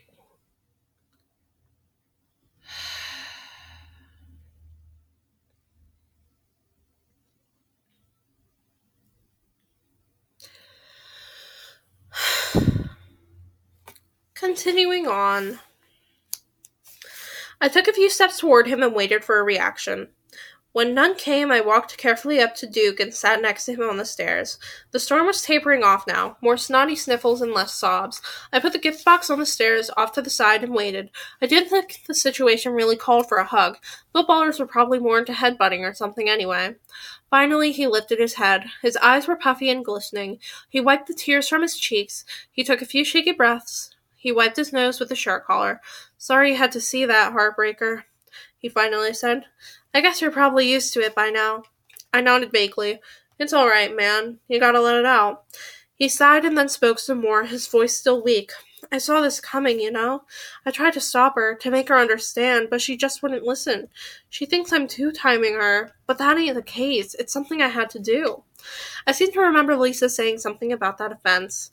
If I don't get my math grades up, I can't play. Coach told me that. The principal's not giving any exceptions, so I'm working on it, you know? I find a tutor, a junior girl, a nice kid that's real smart. Of course I have to spend some time with her. How else am I going to get my grades up, man? But I, but it wasn't anything. She's a friend. She's helping me. That's it. End of story. Have you talked with Lisa about it? I asked. Duke looked up at the stars, which seemed especially bright. Lisa won't listen. She only sees what she what she wants, not what's in here. He tapped his chest. In here, it's all about her, no one else. The neighborhood was silent, as if everyone was mourning in honor of Duke the Ripper. I looked over at the giant on the stairs next to me. He looked sincere. He looked like he was in pain. I wondered if his story was true, if he only d- if he really did only have feelings for Lisa, and if she just blew off a guy that was completely and totally devoted to her. I'm sorry, I said, and I was. Not sorry that I delivered the message. That was just the business, after all, right? But I did feel sorry for him. That it all had to happen. Seemed like a little communication could have cleared things up. A different kind of communication. Duke wiped his eyes again. It's all good, dude. Thanks for listening. You're all right, messenger. He held out his fist. I tapped my fist down on his, and he did the same. And he did the same to mine. He looked up at the stars again, and then sniffed like he was smelling something and scrunched his eyebrows. Hey, kid. I think you must have dog poo on the bottom of your shoe. Continuing. Chapter 23. When I left Duke's house later that evening, I was still carrying the gift box full of dog crud. I didn't have the heart to leave it with Duke. Instead, I tossed it into the neighborhood dumpster before hitting the road. There was one more stop I had to make, even though it was well past dinner time. A few blocks from my apartment, I parked my bike in the driveway of a one story house with a tidy yard. I knocked on the door. I heard the scurry of feet, and then a curtain was whisked aside behind a glass panel in the door. The round black eyes of Katie, Abby's little sister, peered out at me for a brief moment. Abby, her muffled voice echoed, there's a boy here for you, the one that's not your boyfriend. I glanced up, pretending a sudden interest in the current phase of the moon. The door opened a moment later. Abby peeked her head around the edge of the door. Yes? she asked within thin lips. Hey, Abby, how's it going? How's it going?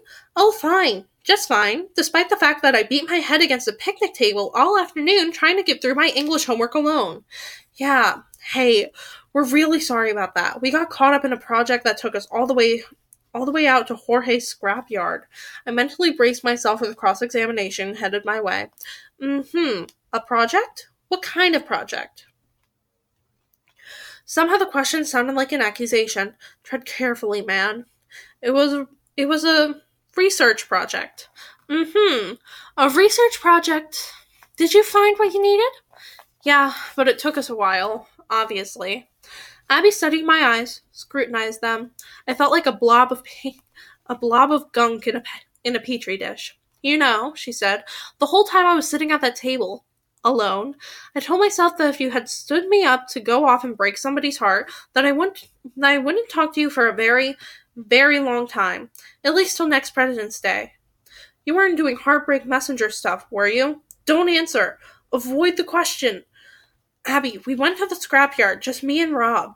There aren't many hearts out there that need breaking, just rats and junkyard dogs, all right? She scrutinized me some more. Hey, I said, I'm here now, aren't I? I came straight to your house. I haven't even had dinner yet. Abby turned off her scrutinizing rays, although she seemed reluc- reluctant to do it. I know, which is why, if you and Rob are lucky, I may grace you with my presence later this week. I gave her a mock bow. We would be honored. I'm doing some stuff with Justin, and I have my photography class tomorrow, so hopefully I don't get so hopefully I don't get caught up in any projects. Good night, Mr. Chinetti. I saw her dimple flash just before she closed the door. As I turned away, I felt pretty lucky. It's not every night you face both a bear and a wildcat and come away without a scratch. Not now that the day was over, I rode slowly to Mick's, weaving my bike on and off the sidewalk under the streetlights. The experience with the Duke, the experience with Duke Rippling kept replaying in my mind. I tried to push it aside, but it nagged at me, like a piece of popcorn stuck in my teeth. It had been a good job, fifty bucks minus the five for Rob and the extra two fifty I loaned him that I'd probably never get back. I had come away without a black eye, with all my bones still intact, and with just a little cigarette ash dusting my shoe. And yet, for the first time since starting my brilliant entrepreneurial sc- scheme, I felt something I'd worked hard to avoid guilt. I told myself a hundred times since leaving Duke's back porch that nothing was my fault. It wasn't my fault that Duke it wasn't my fault Duke was failing math. It wasn't my fault Duke had chosen a cute junior girl as a math tutor instead of some pimply nerd from the trigonometry club. It wasn't my fault his girlfriend was being unreasonable and had chosen to cold heartedly end their relationship through some kid who was quickly becoming a legend. Not my fault in the least. But there was the guilt, hanging around as if looking for a buddy, and I couldn't figure out why. I pulled up to the garage bays at Mick's and popped the kickstand. Across the bay, I could see Mom scrubbing her hands with the orange pumice soap. It was her early night, and she was getting ready to leave. She didn't notice me. I hung back, just watching, thinking about how starved I was. Then, next to the stainless steel sink, she did see something that I'd only seen once, maybe twice, before. And a few pieces of my mental puzzle clicked together. Mom never wastes any time talking about my dad. She doesn't wallow in self pity and let any. Wait. She doesn't wallow in self pity and let everyone know how much her life stinks. She never wishes things were different, at least not out loud. But as I watched, she wrenched the scratchy orange soap from her hands and dried them, the black crescent moon still under her fingernails.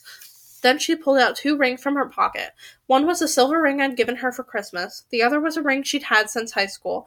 She slowly pace- placed one of the rings onto the ring finger of her left hand and then held it out. She looked at it wistfully, as though it lay behind a glass case in a jewelry shop. It was just for a moment, then she moved the ring to the other hand and turned off the light by the sink.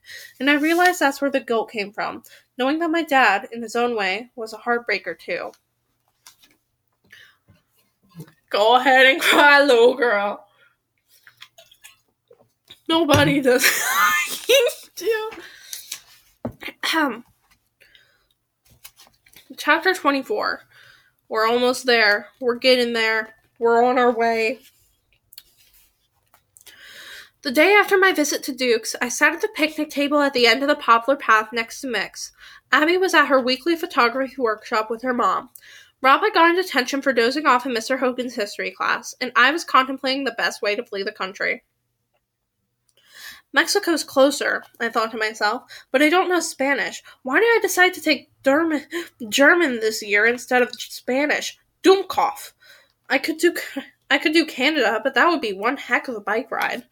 I stared down at the crumpled piece of notebook paper lying uh, on my open algebra textbook. The note Rob had given me after the scrapyard for the hundredth time after the scrapyard. For the hundredth time, I reread the words written in Marcus's sloppy handwriting. Q Gunner is asking around for you. Watch her back. Gunner, the beast. Leather jacket, switchblade, smile like a lion. He's figured it out. He knows it was me. Panic clawed at me from the inside. Why on earth did I try to take on a high schooler like Gunner? What was I thinking? I took a deep breath, then let it out. Then another breath. Don't jump to conclusions. Maybe he doesn't know. Maybe he just wants to ask if I've seen his black book. Maybe he found another girlfriend and wants to dump her already. He said he could be my best customer. I tried to push away the idea of Gunner hunting me down. I tore up the note and shoved the pieces into my pocket. I pulled out a pencil and stared at the numbers in my textbook. Pneumatic wrenches whirred in- inside the garage bays, and I tried not to let my mind morph the sound into the growl of a motorcycle. I forced myself to plunge into a sea of variables, to think of something else. 3a plus 4b equals 17. a and b are whole are whole numbers. What do they equal? What? Now I want to solve this math problem. Um, how can I mark this page without doing a dog? dog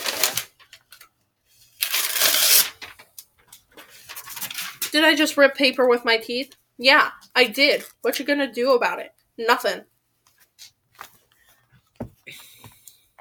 Eventually my mind relaxed and I started to want and started to wander. Before I knew it, I was jotting down a different set of numbers. 25 for Melissa, 50 for Carmen, minus 15 for Flowers and Chocolates, 30 for Ty's girl. What was her name? Oh, Letitia. Thanks to her, I'd had nightmares for a week about my hand being stuck between the jaws of a sewer gator. I listed and totaled, thinking about the wad of cash pushed into an argyle sock in my drawer, and about mom paying rent in a few days. I'd earned a little less than $200. Not bad for a part time business owner trying to keep up with school and all, although I'd been hoping to pay at least half of the rent. Maybe there was still time. I tried to picture the look mom would have on her face when I casually walked, walked into the kitchen and plopped down a couple hundred bucks. I'd pull an orange juice from the fridge, take a swig, and say, That's for the rent. Just trying to do my part, you know? Hey, Quentin, what's up? My head snapped up and my body tensed. Justin Masterson came toward me through the parking lot, his slight but annoying swagger scuffing the cement. The air smelled like hair gel. I relaxed a little. At least it wasn't Gunner. I turn a page in my textbook, suddenly very interested in variables. I know where this is going and I hate it. Um, nothing. Abby's not here. Yeah, I know. At some class with her mom. Yeah, and actually, it's a photography workshop down at the community center she goes to every Wednesday from 3 to 5. I added silently. I scribbled an answer for number 10 on my homework. Justin sat down across the table from me. I glanced at him and then copied number 11 out of the book. Algebra, huh? He said. That stuff can be a killer. Trying to keep all those variables straight, figure out which one means what, and then you change one of them, and suddenly everything else changes with it. It's not bad. I, sh- I shrugged. It's not bad. Justin let the silence hang there for a moment before speaking again. You know, there sure are a lot of people talking about you these days. My heart skipped a beat. I scribbled something, anything, on my scratch paper. I didn't look up. About me? You must have the wrong Quentin. Don't be so modest. Every rumor I hear floating down from the high school is about that heartbreak messenger. He's got quite the business going. Smart guy. I erased what I'd written and brushed the rubber dust away, biting my tongue. I certainly wasn't going to let him draw me out with flattery. I know it's you. I stopped writing. I knew it would work its way into the junior high eventually. I didn't ex- exactly wear a mask and spandex when I did a job. All it would take is a former customer pointing at me as I walked past in the supermarket saying to his junior high sister, Hey, that's that dude's the heartbreak messenger. And Rob knew, which meant all of all of creation would find out before Thanksgiving. I just didn't think Abby would be the one to spill the beans, especially to Polo Shirt. I didn't hear from Abby, by the way, if she knows. The mention of her name made me look up. Of course she knows. I couldn't resist saying it. I couldn't resist saying it like only a best friend could. It took some serious investigation to find out your your secret identity. He looked at me expe- expectantly. And what makes you so curious? He glanced off into the swaying poplars. I've got a job for you. Who? Your sister? I knew he had a sister in high school. He laughed, short and quick. No, he cleared his throat. Me. It took a moment for my algebra de- drenched brain to catch up. You don't mean. Yeah. Abby. Something rushed through my body like a gust through, tr- through the trees. I felt like pumping my fist back and forth and looping. I felt like doing a crazy victory dance in the end zone. I felt like slapping Justin on the back and shouting, "Yes, yes, yes! You better believe I'll take that. Jo- I'll take the job." And then I stopped and wondered why I felt that way. Justin started talking again before I found an answer. I know Abby's your friend and all, best friend, actually, one of two. But I thought you might actually make it a that might actually make it easier to, you know, deliver the message. Justin didn't look up. Instead, he picked out a few bits of lint on his shirt. I nodded. Why don't you want to break up with her yourself? The question took me by surprise. I couldn't believe I'd said that to a customer ready to fork over money. Justin looked at me, the swagger showing in his eyes. He gestured to my books on the table. Algebra just seems like numbers and letters until you get into it. Then you realize that it's actually pretty complicated. Breaking up's not easy as it sounds either. When it's your own girlfriend, I mean, I'm sure you'll understand someday. But if you're not comfortable doing it, I can probably find someone else. Images flashed through my mind. Goat Girl weeping like a broken pipe, Letitia angry and hurt, Duke the Ripper blubbering, Abby crying painful tears, and then me, her best friend, waiting with open arms, me comforting her in a time of need, me telling her what a jerkwad that ex boyfriend is and how she's totally better off without him, me, with my old friend back. I wish I could scream. I wish I could scream without fear of judgment. And without fear of hurting your ears. I. I am so tired of this book. I am so tired of this book.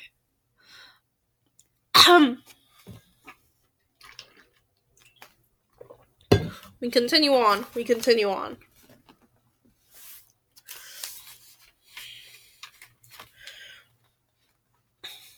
I'll do it, I said. I was just curious, that's all. I'll never turn down a paying customer that needs a hand, especially this customer. He asked the price. I told him. He had heard about the flowers and the chocolates. I put him down for both. He wanted it done as soon as possible. I said I'd take care of it. Then Justin thanked me, turned, and sauntered away like a guy without a care in the world. Thoughts sprang into my head one on top of another, Abby would be around to laugh with again. We could start doing our homework together every day, just like old times. We could go look for shooting stars whenever we wanted. She and Justin together never made sense anyway. She would be so much happier without him. I closed my algebra book and folded my arms. She'll probably take it hard at first, perhaps a few tears, a few curses to the gods of love. Then she'll be ready to, for comfort, a firm shoulder to cry on, strong arms to hold her. She'll need her friends right by her side. There was one minor thought, however, that I kept pushing to the back of the line. Abby was about to get dumped by her, foy- by her boyfriend, and her best friend was going to deliver the message. And there was that guilt again.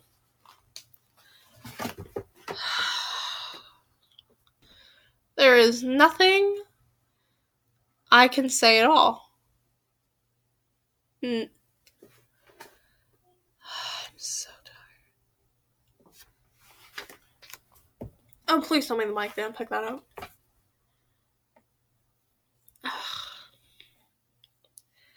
I need a moment.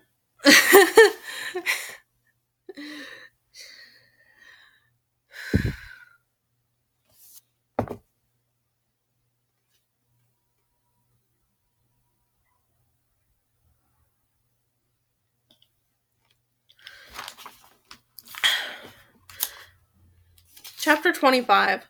That evening, I stared at the phone for over an hour, alone in our apartment. I knew I had to do it. Pick it up, dial the number, set things in motion. It had to be done.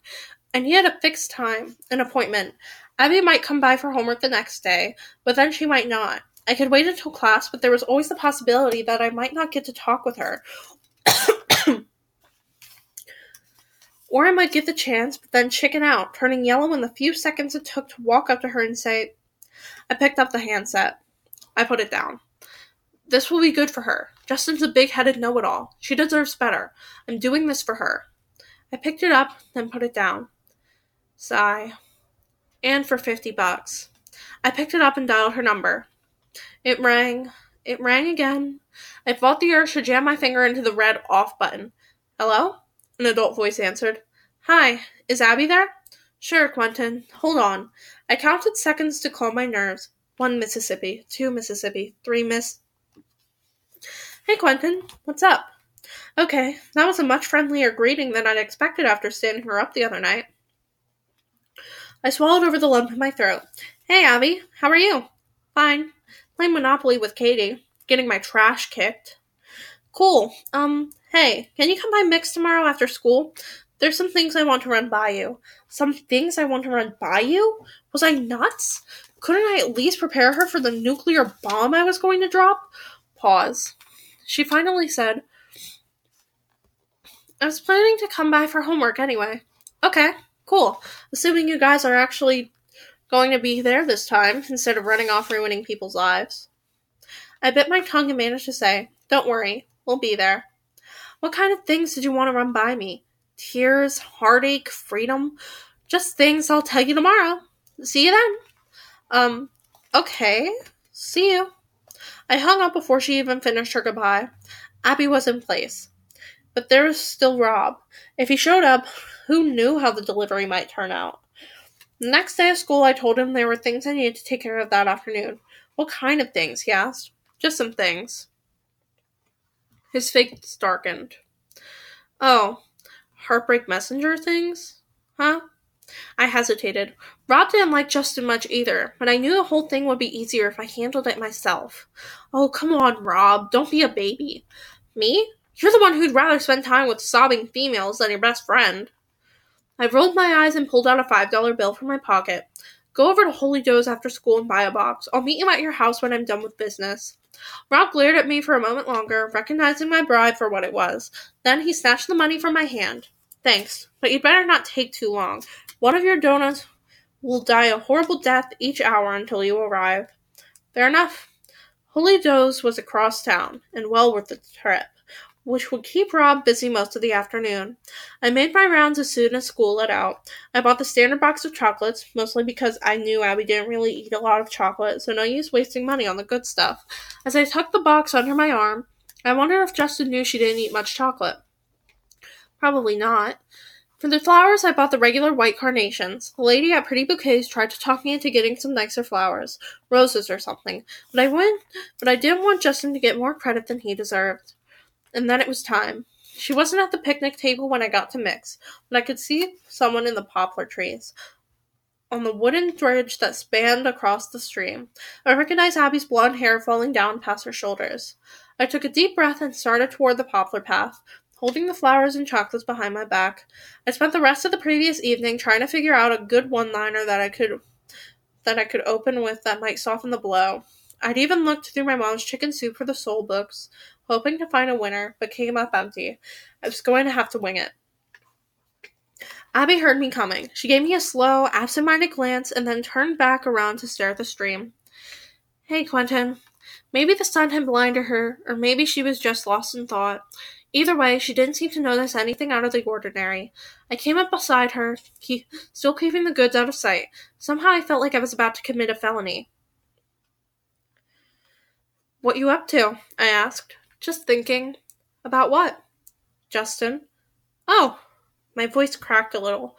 She glanced at me again, and I turned my body toward her to keep things out of sight. Lately, I've been so worried about him, about us, she said. He's being upset at the stupidest things. And I was sure it was my fault, you know? But today he was totally different. So happy. We had the best conversation at lunch. Oh? What did you talk about? For a moment I wondered if Justin had if Justin had laid a few hints for her about what was hidden behind my back. Abby laughed. His pet turtle. He got a ball for his turtle to play with, but whenever Justin drops the ball into its cage, the turtle just pulls inside its shell. I told him he needed to get a pet dog instead. Their last conversation together and they talked about pet turtles. Justin was even more of a wimp than I thought. Anyway, Abby said, hopefully he's gotten over whatever's been bothering him and things will be back to normal. I didn't say anything. I couldn't. It was the perfect chance to jump in with, well, actually, Justin's definition of normal is a little different than yours. Or at the very least, I could have shaken my head sadly, but I just stood there, wide eyed and tongue tied. She must have said something because she glanced at me and then did a double take. What's the matter, Quentin? She suddenly noticed the way I was standing. She craned her back to see what was behind my. She craned her neck to see what was behind my back. There was a half smile on her lips, like she expected me to yell surprise. What's going on? I opened my mouth like a wooden puppet, but no sound came out. The words were wedged deep in my throat and refused to budge. They had come from Melissa and they had come from Melissa and Carmen and Goat Girl and Duke the Ripper, but the one person that I really cared about, the one person I knew so well, I just couldn't say them to her. I didn't have to. They were written on my face with black permanent with black permanent marker. Abby's half smile faded. She took a step away from me. I let my hands fall to my sides, exposing exposing the dreaded tokens of the heartbreak messenger. Oh no she whispered. She looked into my eyes, pleading so hard that it hurt and I had to glance away. He wouldn't do that to me. I'm sorry, I croaked out the words. He wouldn't do that to me. She whispered again. And then, as I, as though she just thought of something, her expression seemed to crumple with even more pain. Or maybe that was just my imagination. But the words she spoke were real. You wouldn't do that to me. Her eyes glistened with reluctant tears. One escaped and tore a wet line down her face. Abby, I. My boyfriend paid my best friend to break up with me. Now whose shoulder am I supposed to cry on? For a minute, she looked like she was going to hit me or try to toss me over the bridge, but she didn't. She turned, more tears blazing trails down her cheeks, and ran up the poplar path. Abby, wait! I hurried after her. There was so much to say, so much to explain, so much comfort I was supposed to be giving. I sprinted through the trees. I sprinted through the trees. Abby stopped abruptly and whirled around. You stay away from me, Quentin. I don't need you anymore. The word slapped my face, and then backhanded it again. Just to be sure, I watched her run away, disappearing into the trees. I couldn't breathe. I'd only run for a few seconds, but it felt like someone was hit was sitting on my chest. The trees spun around me. I stumbled back toward the bridge. I don't know how dirt feels, but if it feels the way I did at that moment, I don't know how it lives with itself. One thing I do know is this. In the end, the messenger's heart got broken just like everyone else's. Is it bad to say that he sort of deserved it? Like a little? Maybe a lot? Shoot. I need to check my. Where is it? Where is it? Where is it? Where is it? I have a podcast binder and it tells me the the time limit I had for these episodes. And I think it's like a little over two hours. So I will either have to stop in like in like in like in like 20, five five minutes. Ha ha ha ha ha ha ha ha ha ha. Here it is. Headboard info. 83?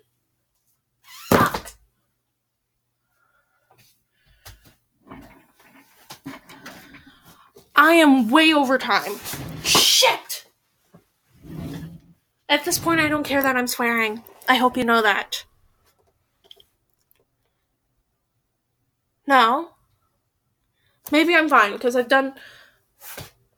There's been an accidental two-hour episode before. I think I think I'm good. I think I'm good. I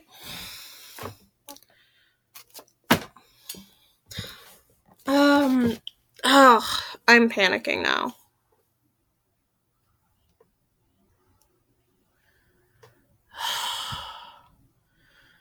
I will cut it here. And then very quickly after, there will be a part 2 just to be safe. So, bye-bye for now there will quite literally be like double upload